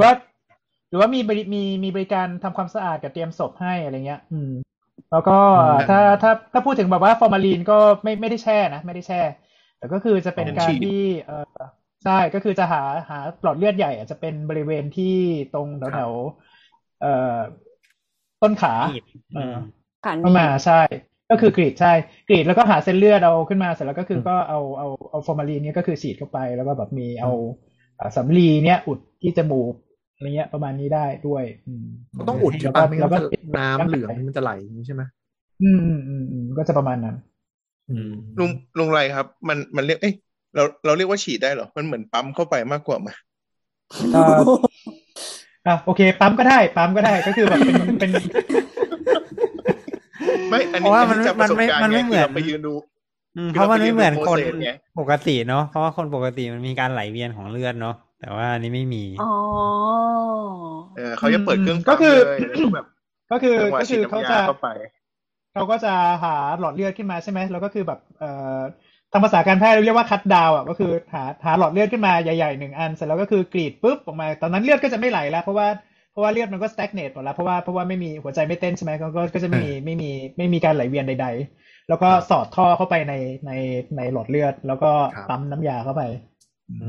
เรามีคำถามอย่างเช่นพวกแบบของเหลวในร่างกายอะไรอย่างเงี้ยเวลาเสียชีวิตแล้วช่วงระหว่างเนี้ยมันยังเป็นของเหลวไหมหรือว่ามันจะกลายเป็นของแข็งมันขึ้นอยู่กับว่ามันอะไรอ่ะนานแค่ไหนถ้าเป็นเลือดมันก็แข็งไงถ้าเป็นเลือดมันก็ตกตะกอน แต่ถ้าเป็นพวกของอย่างอื่นเช่นน้ำลายหรือว่าพวกน้ำอะไรที่มันอยู่ในช่องท้องหรือว่าฉี่ที่อยู่ในปัสสาวะมันก็ยังคงเป็นของเหลวอยู่อย่างนั้นแหละแล้วมันก็จะค่อยๆเสื่อมแล้วมันก็จะเน่าใช่ไหมถ้าไม่มีการแล้วมันจะค่อยๆเน่าที่เน่าง่ายที่สุดก็คือที่ลำไส้ใหญ่เนาะก็แบคทีเรียทั้งนั้นแบคทีเรียเยอะทั้งนั้นก็จะค่อยๆเน่ามีกลิ่นแล้วเขาล้างไส้ปะไม่มีใช่ไหมไม่ล้างไม่เคยเห็นมีคนล้างนะแต่อาจจะล้างได้ไม่รู้ไงกระบวนการทำศพไม่ได้มีการส่วนล้างครับแล้วเขาแล้วก็อะไรนะกรณีถ้าแบบศพที่ป่วยอยู่กรณีที่เคสที่นอนป่วยนานๆอ่ะมันจะมีอาการมีฟีลลิ่งที่แบบว่าแห้งเนื่องจากกินไม่ได้แล้วอะไรอย่างเงี้ยมันก็จะไม่ค่อยมีคอนเทนต์สะสมอยู่มันจะเน่ายากอะไรนะจะเน่ายากใช่ไหมถ้าเทียบกับคนที่กินอะไรเต็มๆอะไรเงี้ยก็มีแนวโน้มอยู่คนผอมเน่ายากกว่าคนอ้วนจริงไหมครับคนผอมเน่ายากกว่าคนอ้วนเพราะว่ามีไขมันน้อยกว่าอย่างเงี้ยเหรอนั่นดิหมอยังไม่รู้เพราะส่วนใหญ่ก็คือทำศพเสร็จแล้วก็จับเผาจำไม่ได้แล้วประเด็นจำไม่ได้แล้วก็ไม่รู้เหมือนกันแฮะผมว่าเดี๋ยวไอ้เรื่องสภาพนี้ไว้เชิญหมอนิติเวชอะไรมาคุยไหมครับอยากรู้เพิ่มว่าชีวิตหลังความตายนี่เป็นยังไงแต่ว่าถ้าสมมติว่าแบบว่าติดเตียงอยู่นานๆแบบประมาณว่าได้ยาฆ่าเชื้อมาตลอดแต่เท่านี้เราก็แบบว่าอยู่ดีๆก็เสียชีวิตลงนี้ก็อาจจะเน่ายากจริงเพราะแบบว่าไม่ค่อยมีเชื้อเต็มเลือดเข้าใจได้เลยอ่ะแบบก็สุดท้ายก็เข้าห้องดับจิตเนาะแล้วก็รอรถเบิกไปตรงไปที่วัดที่กำหนดก็จะจบลงแค่นั้นความตายคนเราบางทีมันก็เรียบง่ายเนาะแต่จำได้ว่าตอนนั้นอ่ะยุ่งยากมากเลยเพราะว่าตอนเคสน้องสาวคือใกล้วันสงกรานต์โอ้แล้วความชิบหายบังเกิดก็คือวัดไม่รับสวดศพช่วงสงกรานต์วันมงคลไงวันมงคลแล้วก็มีงานวัดมีงานวัดมีอะไรทุกอย่างเลยครับมีงานวัดเขาไม่รับสวดศพเหมือนแบบอย่างวันพระใหญ่อะไรอย่างนี้ก็จะแบบหยุดสวดศพไปถ้าเกิดว่าแบบอยู่ระหว่างอ่ะนึกออกปะแบบสมมติถ้าเกิดแบบก่อนหน้านั้นมาก่อนสักสมมติถ้าเป็นคนแบบแก่ๆอะไรเงี้ยที่เขาแบบไว้7วัน15วันหรืออะไรอย่างเงี้ยแบบบ้านที่เขารวยๆอ่ะก็คือสมมติถ้าเกิดว่าแบบผ่านมาก่อนแล้ว3วันแล้วบังเอิญเป็นวันพระใหญ่อย่างเช่นวันเข้าพรรษาหรือวันออกพรรษาใช่วันนั้นก็จะหยุดก็คือปิดศาลาไม่ทำอะไรอะไรอย่างเงี้ยหรือมันจะมีคนที่แบบดันเสียช่วงกฐินประจำปีของวัดอย่างเงี้ยก็สวยก็จะโดนนอนรอไปขึ้นอยู่กับท้องถิ่นด้วยแหละว่ามีหลายๆจังหวัดหรือว่าหลายๆท้องถิ่นที่ก็คือเก็บศพไว้ที่บ้านใช่ใช่แล้วก็มีใช่ไหมแล้วก็สวดแล้วก็เหลืออะไรเงี้ยก็คือเหมือนนิมนต์พระมาที่บ้านแล้วก็สวดกันใช่ต่างจังหวัดหลายที่เลยเขาจะเอาศพตั้งสวดที่บ้านไม่ได้ไปที่วัดทำไมศพลุกได้ครับอินดิเคเตอร์เริ่มทำงานไม่ใช่เรื่องผีไม่ใช่เรื่องผีวิทยาศาสตร์ล้วนๆเลยอันนี้วิทยาศาสตร์เลยทำไมศพลุกขึ้นมานั่งได้ครับเพราะว่าแก๊สในกระเพาะหรือเปล่าคะไม่ใช่ดิฟังเฉยๆกล้ามเนื้อมันหดตัวอย่างนี้หรอใช่ก็คือประมาณว่าคือช่วงหลังตายเงี้ยช่วงแรกๆก็มันจะมีเรื่องมันต้องพูดในแง่โมเลกุลาร์นิดนึงปกติแล้วพอเวลาที่หลังจากตายเนี่ยพวกเซลล์บางส่วนที่มันสลายง่ายๆมันก็จะสลายก่อนพวกนี้ก็จะแบบปล่อยพวกแคลเซียมพวกอะไรเนี่ยออกมาพวกนี้มันจะทำให้มันจะเข้าไปในตัวกล้ามเนื้อไปในตัวเซลล์กล้ามเนื้อในตัวอะไรประมาณนี้มันจะทำให้กล้ามเนื้อเนี่ยมันหดเกร็งแล้วก็แข็งตัวขึ้นมาในช่วงแรกประมาณสัก24ชั่วโมงแรกเนี่ยมันก็จะแบบว่าเริ่มไม่ใช่สิประมาณสัก3-4 ชั่วโมงเนี่ยศพมันจะเริ่มแข็งละแข็งแบบอ้าปากก็ได้ขยับเปลี่ยนท่าหรืออะไรเงี้ยก็ไม่ได้คือยืดหมดเลยอันนี้เราก็จะเป็นใช้เป็นส่วนหนึ่งในการที่จะบอกว่าคนไข้ตายด้วยแหละยกตัวอย่างเช่นบอกว่าคนไข้ไปที่บ้านมาประมาณหมายถึงไปแล้ว จากที่บ้านมาประมาณสัก 3-4 ชั่วโมงแล้วคือญาติก็ช่วยกันขนมาที่ห้องฉุกเฉินมาถึงเนี้ยปากอ้ากึกขยับไม่ได้หมอวินคืออธิบายท่านผู้ฟังนิดนึงตอนนี้เรากำลังแชร์สกรีนคอนเทนต์ที่จะคุยบนจอหมอประวินแล้วหมอประวินก็เสิร์ฟรูปศพเปิดขึ้นมากลางจอให้ดูนะครับแต่เป็นความไม่ใช่มันเป็นคอนเทนต์ที่เป็นวิทยาศาสตร์นะอันนี้ก็คืออาการนี้ก็คืออะไรไรโกมอร์ติสนี่ใช่ไหมไรโกมอร์ติสใช่ว่าไรโกมอร์ติสก็คือกล้ามเนื้อมันก็จะแข็งแบบแข็งทั้งตัวเลยอย่างที่เล่าเมื่อกี้คืออย่างเช่นแบบคนไข้อะไปจากที่บ้าน 3-4 ชั่วโมงแบบไม่ตัวมาถึงแบบตัวเย็นเลยปากมาถึงอ้าค้างแล้วคือขยับกรามก็ขยับไม่ได้เงี้ยมันเนี่ยก็คือแบบมีการเกร็งของกล้ามเนื้อทั้งตัวหมดละเรียบร้อยอันนี้ก็คือบอกได้เลยว่าอย่างน้อย 3-4 ชั่วโมงแล้วครับไม่ช่วยไม่ได้แล้วใช่ๆเนี่ยแล้วมันเป็นกลไกตามปกติของเรื่องกลไกทางเคมีเนาะในที่มีความเปลี่ยนแปลงของเซลล์แล้วก็พวกกล้ามเนื้อคือเดี๋ยวนะหมายถึงว่ายิ่งผ่านไปนานมันจะยิ่งหดแล้วเลยเหมือนลุกขึ้นมามากขึ้นเรื่อยๆอย่างเงี้ยใช่ใช่มันเกร็งไงมันเหมือนเกร็งมันหดอ่ะมันหดมันยกแขนขึ้นพวกอะไรเงี้ยคือมันก็จะแบบว่าพวกเส้นเอ็นพวกอะไรเงี้ยคือมันก็จะยึดด้วยเพราะว่ากล้ามเนื้อมันหดตัวใช่ไหมมันก็จะเกร็งแล้วก็แบบเหมือนแบบค่อยๆขยับปื๊ดขึ้นมาได้ประมาณนึงแล้วระหว่างนั้นเนี่ยก็คือว่าตัวเลือดหรือพวกอะไรเงี้ยที่มันแบบเริ่มสลายมันก็จะแบบว่ามันก็ตกลงที่ต่ำก็ตามส่วนที่มันอยู่ชิดกับพื้นดินมันก็จะกลายเป็นสีม่วงๆเป็นจ้ำเลือดแต่ว่าไอ้จ้ำเลือดเนี้ยการกระแทกกระทบหรือว่าอะไรคือมันเลือดมันตกลงที่ต่ำของมันเลยเราเรียกว่าอะไรวะมอร์ติสไลเบอร์มอร์ติสมันตกตะกอนเป็นอาการแบบว่าใช่ใช่เหมือนตกตะกอนก็คือเป็นสีม่วงๆอ่ะช้ำๆเลือดมากองกันซึ่งตอนนี้ก็ถ้าเห็นเต็มที่ก็จะประมาณ 24-48 ชั่วโมงละเรียบร้อยซึ่งมันจะมีอีกอย่างหนึ่งอีกที่มันเห็นแล้วก็ตายแน่ๆก็คือเช่นพวกที่มันย่อยสลายไปแล้วเน่าแล้วอะเน่าซึ่งไอ้พวกนี้ครับที่มันสำคัญก็คือมันจะช่วยให้หมอที่อาจจะไม่ได้เจอในช่วงเวลาที่คนไข้ตายประมาณการของเวลาที่เกิดการตายได้ทางด้วยเป็นหลักของทางนิติเวชเช่นถ้าเจอกันแล้วก็ปรากฏว่าตัวแข็งเนาะมันก็คงประมาณนั้นแหละประมาณสัก 1-3 วันใช่ไหมประมาณนี้ไม่เกินวัน 2 วันอะไรเงี้ยมาอย่างนั้นแต่ถ้ามาถึงแล้วเนี่ยโอ้มันเน่าแล้วอ่ะก็น่าจะเกินแล้วอ่ะประมาณอย่างนั้นหรือว่ามันเน่าก็ต้องมีดูอีกเช่นบางทีไปเจอศพแล้วมันเน่าแต่ว่าก็ไม่รู้เน่ามานานเท่าไหร่ใช่ไหมมันก็จะมีแบบบอกอีกว่ามีแมลงขึ้นหรือยังหรืออะไรประมาณอย่างเงี้ยคนนี้เขาก็จะวัดจากไหนวัดจากตัวอ่อนของแมลงโอ้ยเจ๋งว่าเป็นตัวอ่อนของแมลงระยะไหนระยะ 1-2-3 ของแมลงส่วนใหญ่ก็จะเป็นแมลงวันนะหนอนโตหรือยังหนอนตัวแค่ไหนแบบหนอนเพิ่งออกมาจากไข่หรือว่าแบบระยะ2ระยะ3หรือว่าแบบเป็นดักแด้แล้วอะไรเงี้ยใช่ๆๆก็มีซีรีส์เอามาพูดเรื่องนี้เยอะไม่ว่าจะเป็นเรื่อง NCIS เอ้ยไม่ใช่อะไรนะ CSI หรือว่าอย่างซีรีส์เรื่อง Bones ที่เอาเรื่องเกี่ยวกับการเรื่องข้อมูลหลังการตายอ่ะมาพูดกันเยอะคือเมื่อกี้ที่เนี่ยไปนั่งหาRigor Mortis หลายๆรูปก็ค้นพบว่า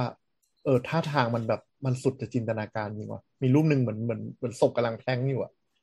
กำลังอะไรนะแพลงอ๋อ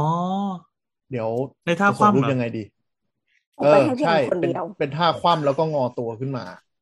แล้วก็เท้าแขนอย่างเงี้ยแล้วตอนนี้คือมันก็อยู่กับว่าไอ้ท่าตอนตายมันอยู่ท่าไหนด้วยแหละแต่คือแบบแต่ว่านอนหงายนอนคว่ำท่านั่งใช่แต่มันดูแปลกไงเพราะว่ามันแบบมันหดแล้วมันก็เหมือนกับแพลงอย่างเงี้ยแล้วก็ยกตัวขึ้นมาอยู่เงี้ยคือเริ่มเข้าใจแล้วว่าแบบตำนานผีอะไรอย่างนี้มันมาจากไหนสมัยก่อนอะเป็นใครสมมติเปิดมาในห้องดับจิตแล้วเจออย่างนี้ก็วิ่งบ่วะไม่มีความรู้ทางการแพทย์อะไม่หรอกแต่เรื่องการแข็งตัวมันก็มีระยะเวลานะเพราะว่าพอถึงระยะเวลาหนึ่งอะไอการแข็งตัวใช่มันก็จะคลายตัวแล้วก็จากที่แข็งก็จะนุ่มลงมันก็จะมีชื่อเรียกมันอีกแหละ หมายถึงว่าตอนที่มันหายแข็งแล้วใช่ไหมใช่ใช่ก็ตอนที่หายแข็งต้องเป็น secondary plasticity ช่างมันเถอะช่างมันเถอะมันก็เป็นตัวบอกแหละว่าตายมานานเท่าไหร่แล้วอะไรเงี้ยซึ่งเพื่อใช้ในการช่วยประกอบการซึ่งจากประสบการณ์ก็คือเคยไปเจออย่างเงี้ยเล่าไปแล้วทีหนึ่งมั้งก็คือว่าก็ตอนที่ไปใช้ทุนอยู่ที่โรงพยาบาลต่างจังหวัดที่ค่อนข้างจะไกลจากเมืองนิดนึงอะครับก็เจอสัก 2-3 เคสอย่างเงี้ยเคสที่ง่ายหน่อยก็คือเคสที่ตายที่บ้านเนี่ยเพราะเขาบ้านเขาจะบอกได้เนาะว่าตายเนี่ยเป็นโรคอย่างนี้มาแล้วก็ไม่ตอบสนองเป็นอย่างนี้ตั้งแต่ตัวแข็งแต่ตอนเวลานี้อะไรเงี้ยซึ่งประมาณง่ายหน่อยเคสที่ยากก็คือมันเหม็นอยู่ที่ข้างคูน้ำแล้วก็มีคนไปเจอแล้วก็มีแมลงขึ้นแล้วก็ต้องไปดูว่าตายมานานเท่าไหร่อะไรอย่างเงี้ยที่จำได้เพราะว่า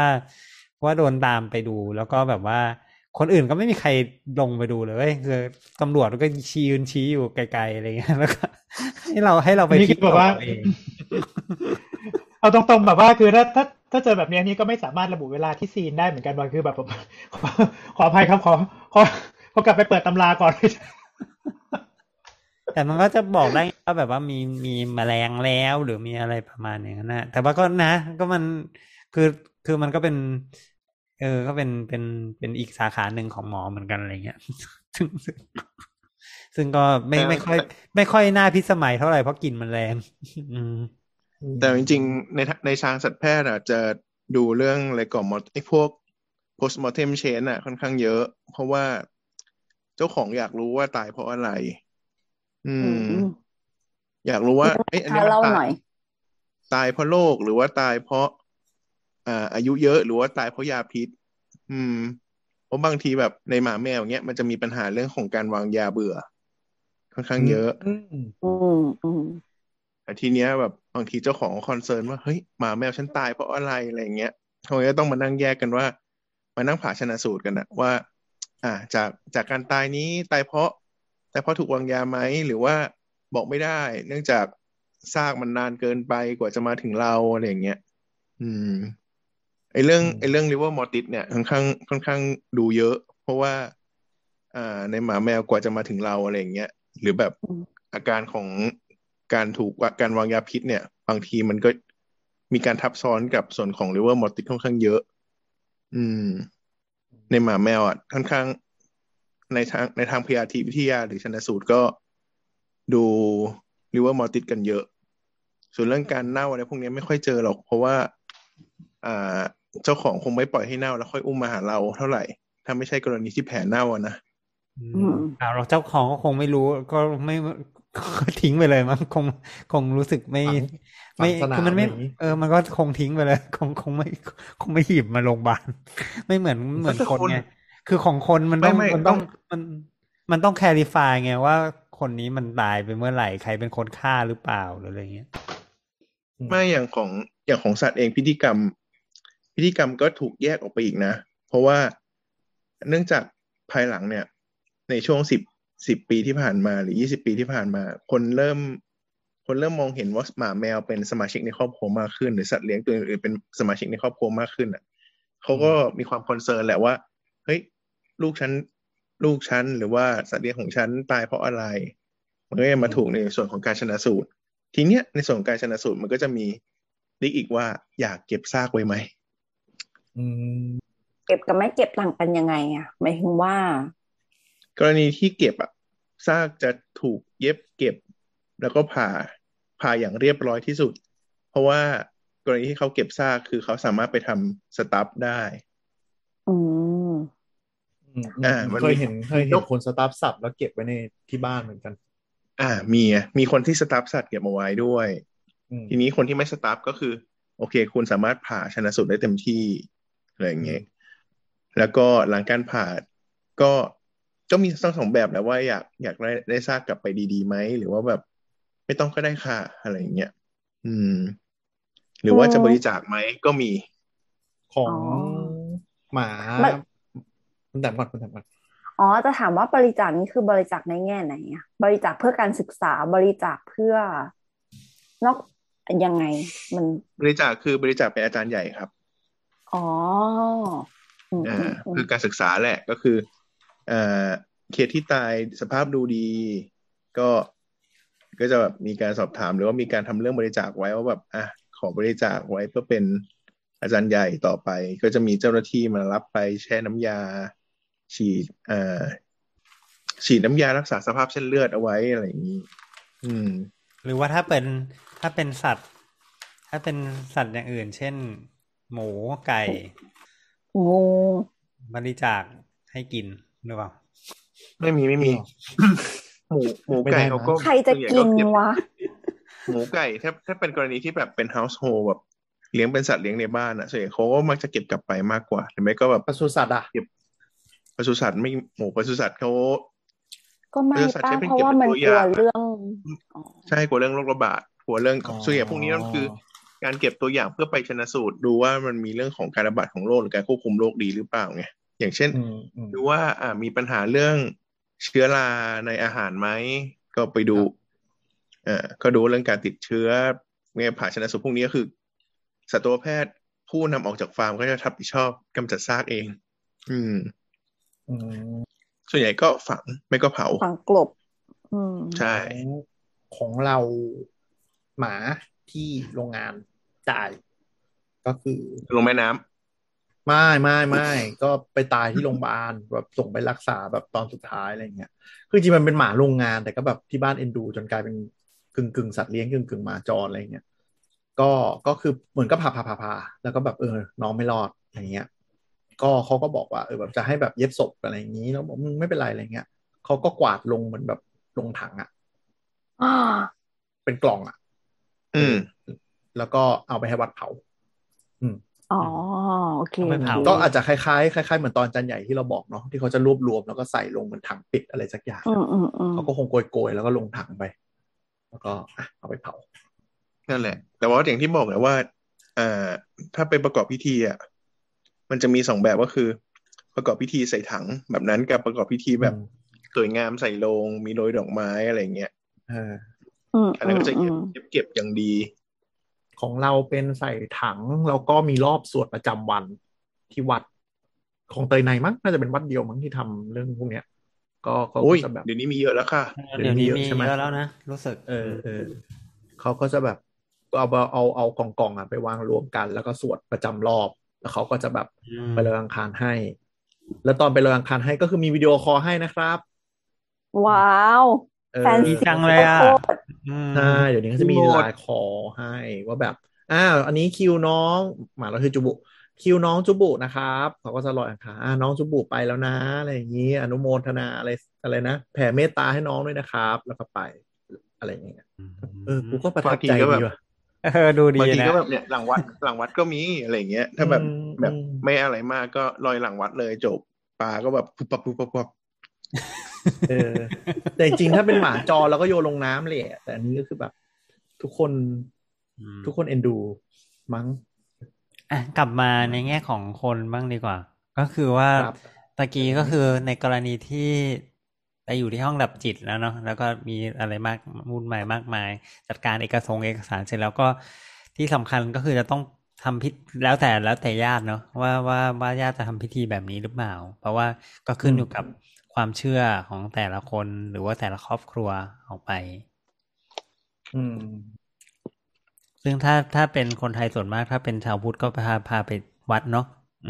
ก็จะต้องไปโคกับที่วัดเนาะว่าจะยังไงบ้างหรืออะไรเงี้ยจะไปสวดวัดไหนหรือจะเผาหรือจะฝังหรือยังไงประมาณอย่างนั้นก็จบพิธีหมอมีกระบวนการอะไรตรงนี้ไหมครับไม่มีเนาะไม่มีออกไปใบแล้วก็จบออกไปพอชนะเสร็จก็จบแต่ว่าถ้าเป็นคนที่เป็นมุสลิมก็จะมีข้อจำกัดในแง่ที่ว่าในเวลาจะต้องฝังใช่ให้ครบภายใน24ชั่วโมงทำความสะอาดหรือได้ทั้งหมดแล้วก็ทำพิธีภายใน24ชั่วโมงถามหมอว่าหลังจากเสียไปแล้วอย่างนี้มีอะไรเกี่ยวเนื่องหลังจากนั้นไหมหลังจากทำงานศพจดแล้วหมอยังต้องจำเคสนี้ไหมเผื่อดันมีเคสโผล่มาไม่ค่อยมีใช่ปะ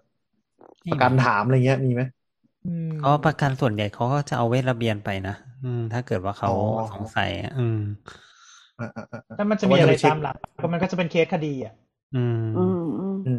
มอย่างนี้หมอก็ต้องเป็นเหมือนแบบไปเป็นพยาน ใช่ใช่อาจจะถ้าเกิดว่ามันเป็นคดีความ อืม พยานผู้เชี่ยวชาญ แบบเวลาขึ้นศาลหรือใดใช่ๆหรือแบบสอบในกรณีสอบสวนเนาะหมอใช่ทั้งสองท่านเคยใช่ขึ้นศาลไหมครับ ไม่เคยไม่เคยว่ะ รู้สึกเป็นหมอที่โชคดี อ่าเอ้าก็ลองไม่เคการยเหมือนขึ้นกันศาลในฐานะหมอมันปกติเหรอมันเสียเวลา ไม่ใช่ไม่หรอกคือมันไม่ไม่ใช่แต่หมายถึงว่าแต่ว่ามันในวไม่งใช่การอะไรก็หรอกคือ คือมันได้ไปได้ แต่ว่ามันเสียเวภูลามิใจแต่ว่า มากเลย ในวงการก็คือมีไปศาลกันเป็นปกติใช่ปะมีถ้ามีเกี่ยวมีข้องมีกับพวกคนอื่นคเข้าดี ไปกันอะไรอย่างเงี้ยคือมันคือมันมันจะมีทั้งแพ่งทั้งอาญาด้วยใช่ป่ะเช่นแบบคดีมรดกตีกันอะไรเงี้ยหมอก็ต้องโดนเข้าไปก็เอี่ยวก็ด้วยมีอะไรด้วยเงี้ยมีอย่างอื่นอีกนะเช่นยาเสพติดหรืออะไรประมาณเนี้ยปอ๋อระมาณอืมเนี่ยอืมีมเยอะแหละ จริงๆก็เป็นอาชีพที่เกี่ยวข้องกับคดีได้อยู่เรื่อยๆทั้งที่ไม่ได้อยากไป ก็ต้องไปหรืออะไรประมาณอย่างเงี้ยอืม เอ๊ะแต่แบบโรงพยาบาลรัฐอะไรเงี้ยเขาจะมีตัวแทนไปจัดการให้ป่ะหรือว่าเขาต้องเบิกหมอที่บางทีเขาก็ต้องให้หมอหมอไปต้องอ่ะ ไปออ๋อยู่ดีอ่ะแต่อัยการเขาก็จะดีแหละเขาก็จะโทรมานัดแนะก่อนว่ายังไงคุณหมอสะดวกหรือเปล่าหรือถ้าเป็นวันไหนอืหมรืออะไรประมาณอย่างนั้นนะเขาก็เข้าอ๋อใจแหละว่าโอเราเคงานยุ่งอะไรประมาณเนี้ยอืม นี่พูดเหมือนเคยไปเลยนะแต่ไม่เคยไปนะ แต่นี่คือเท่าที่ฟังจากเพื่อนๆไงเพื่อนๆเขาก็จะเอ่าแบบอ่าอ่าเพื่อนบางคนมันก็จะโดนแบบถ้าเกิดว่าคนไหนแบบเจอเคสที่มันแบบเอ้ยมีปัญหามากๆก็จะโดนบ่อยเลยแบบเคอืสเดิมมมาแหละ แต่ว่าคล้ายๆมีแบบอืมไต่อืสมวนแล้วคมีดีปัญยังไม่หาหจลายบคอะไรปรั้ระง มาณอย่างนั้นอ่ะมันก็อืมเนอะไปบ่อยๆ มันก็ไม่ไหวเหมือนกันนะบางทีอ่ะมันลุงไรก็ไม่เคยอย่างค่ะ เงี้ยไม่น่าเชื่อ อืมหืมลุงไรไม่เคไปยเลศายลไม่เนี่ยเหรอ เออ ยูเอไม่อาร์ว่ะ ไม่ค่อยหรอกเฮ้ยแปลกดี นึกว่าอยู่ERจะไปบ่อย ถามคำถามต่อไปว่าจะทริกเกอร์ไหมนะครับ แล้วคนไข้เคยกลับมาขอบคุณหลังจากจบทุกอย่างไหมครับ เดี๋ยวสิ คุณเอแต้มอว่ะ คุณแต้มหน้าลอยไปแล้ว เออว่ะ เดี๋ยวสิ ไม่กลับมาแล้วไม่ต้องมา ไม่เคเขายบนะริษัทไม่ดูแลบ้าเป็นนปลายชีวิตเขาอย่างดีปะวะเออว่ะ เป็นคนไม่มีสัมผัสใด โอ้เอาถ้าเป็นเราก็จะกลับไปขอบคุณหมอนะฝากไว้ก่อไอ้นแล้ฉัวน บอกมาแล้ว มันจะดีเหรอ มันจะดีเหรอ ไปถามเขาหรือยังเขาอยากให้ขอบคุณหรือเปล่า ถ้ามาขอบคุณก็6 ตัวตรงๆไปเลยนะเราจะได้หมดเอเวอรหว่ะ มดกรรม เออว่ะ มันมีรูปแบบการขอบคุณก็มากมายเนาะ เลือกใช้วิธีที่จริถูง กใจผู้รับแล้วกัน ใช่ใช่ใช่แบบนั้นอาจจะดีกว่า นั่นแหละ นั่นแหละ อ่ะหลักๆก็น่าจะหมดแล้วเนาะเกี่ยวข้องอืกับม เรื่องความตายเนาะของคนความเรา ตายใช่ครับ ครับ ซึ่งก็เป็นเรื่องที่น่าสนใจ เดี๋ยวอาจจะมีภาคต่อในแง่ของเรื่องนิติเวชเนาะซึ่งเรายังไม่เคเรื่องยศพคุเรื่องยศพกันเลยเออเออเรื่เอองศอพซึ่งอาจจะมีประเด็นน่าสนใจมากกว่านี้ โดยเฉพาะเรื่องของประคเด็รันบ คดีความทั้งหลายแหล่อะไรเงี้ยครับ อืน่าสนม น่าสน not safe for แต้มโอเค เราได้เราได้จริง เราได้เราได้ท็อปิกฮาโลวีไม่นแต่ปีหนิน้าแล้วครับ แต่นิติเวชมันอาจจะไม่ได้เกี่ยวข้องกับเรื่องน่ากลัวเสมอไปก็ได้นะหมายถึงว่ามันโอ้ยบางทีมันเรื่องปวดหัว อะไรเงี้ยมากกว่า คิดเอาเหมือนละกันเอาว่าละน่าจะเป็นเอเรื่องความจุกจิกของการแบบอย่างเงี้ยเรื่องกฎพิหมาสูยจน์อะไรอ่ะ ต้องการมาเป็นกฎหมายหรือมันต้องมันเออทำเอบัอนเอทึกอว่ามันยังไงมันรู้อะไรบ้างเนาะอืม แต่เราว่าพี่แอนคงนึกถึงแบบในทางแบบการแบบเริ่มจากผ่าตรงไหน เริ่ม อะไรอย่างนี้ไหมอืม ไม่หรืออย่างไอคดีดัง ๆ เนาะที่เขาจะแบบผ่าศพซ้ำจนทางนิติจำพเวรุชนบอกแล้มันว เริ่มช้ำแล้วอ่ะส่วนอืม เออ ผ่าแล้วผ่าอีกนี่แบบเออ เอาไปผ่าซ้ำผ่าตรงไหนอีกวะไม่น่าเวผ่าดจอ่ะนช้ำอ่ะจนแบบยิ่งผ่ายิ่งคาดเคลื่อนอะไรอย่างเงี้ยก็น่าสนใจดีเนาะอืมในมุมคนอืม ทำงานว่ามันจะปวดหัวขนาดไหนจริงอืจริม งเห็นด้วย ครับอ่ะเก็บไว้ครั้งครับที่มีโอกาสเนาะถ้าเราเชิญผู้เชี่ยวชาญนั่นนี้ได้ ได้เลยครับ อืม ครั้งนั้นเราอาจจะไม่เข้านะคะ แค่รูปเมื่อกี้ก็ยัง อืม แม่งโผล่มากลางจอแบบป้าบตกใจ แบบไม่ได้จริงไม่เตือนก่อนด้วยเร็วหัวเราะมาช้ำก ใจด้วย อ่ะ โอเคครัไปบ เถอะ โอเคครับ ก็อย่าลืมนะครับ ก็ รายการคุณหมอขานะครับเราจะออกรายการกันทุกวันอังคารนะครับก็ติดตามฟังกันได้นะครับในสัปดาห์ถัดไปนะครับก็ถ้าท่านผู้ฟังมีคอมเมนต์หรือมีอะไรที่จะต้องการส่งข่าวถึงเราหรืออยากจะให้เราคุยเรื่องไหนอะไรเงี้ยครับก็รบกวนใช้แฮชแท็กคุณหมอขานะครับแฮชแท็กคุณหมอขาพิมพ์ตามโซเชียลเน็ตเวิร์กที่คุณผู้ฟังใช้อยู่นะครับเดี๋ยวจะมีคนไปส่องนะครับหรือว่าถ้าเกิดอยากส่งหลังบ้านหลังใช่ไหมหลังไมค์มาก็สามารถที่จะหลังบ้านส่งหลังไมค์มาที่หลังบ้านเนี่ยก็คุณผู้ฟังสามารถที่จะส่งมาได้ที่ถ้าเป็น Twitter ก็เป็น account doc_please นะครับแล้วก็ถ้าเกิดเป็นFacebook ก็จะเป็นแฟนเพจสามโคกเรดิโอพอดแคสต์นะครับก็แค่นี้นะครับสวัสดีครับแค่นี้นะครับ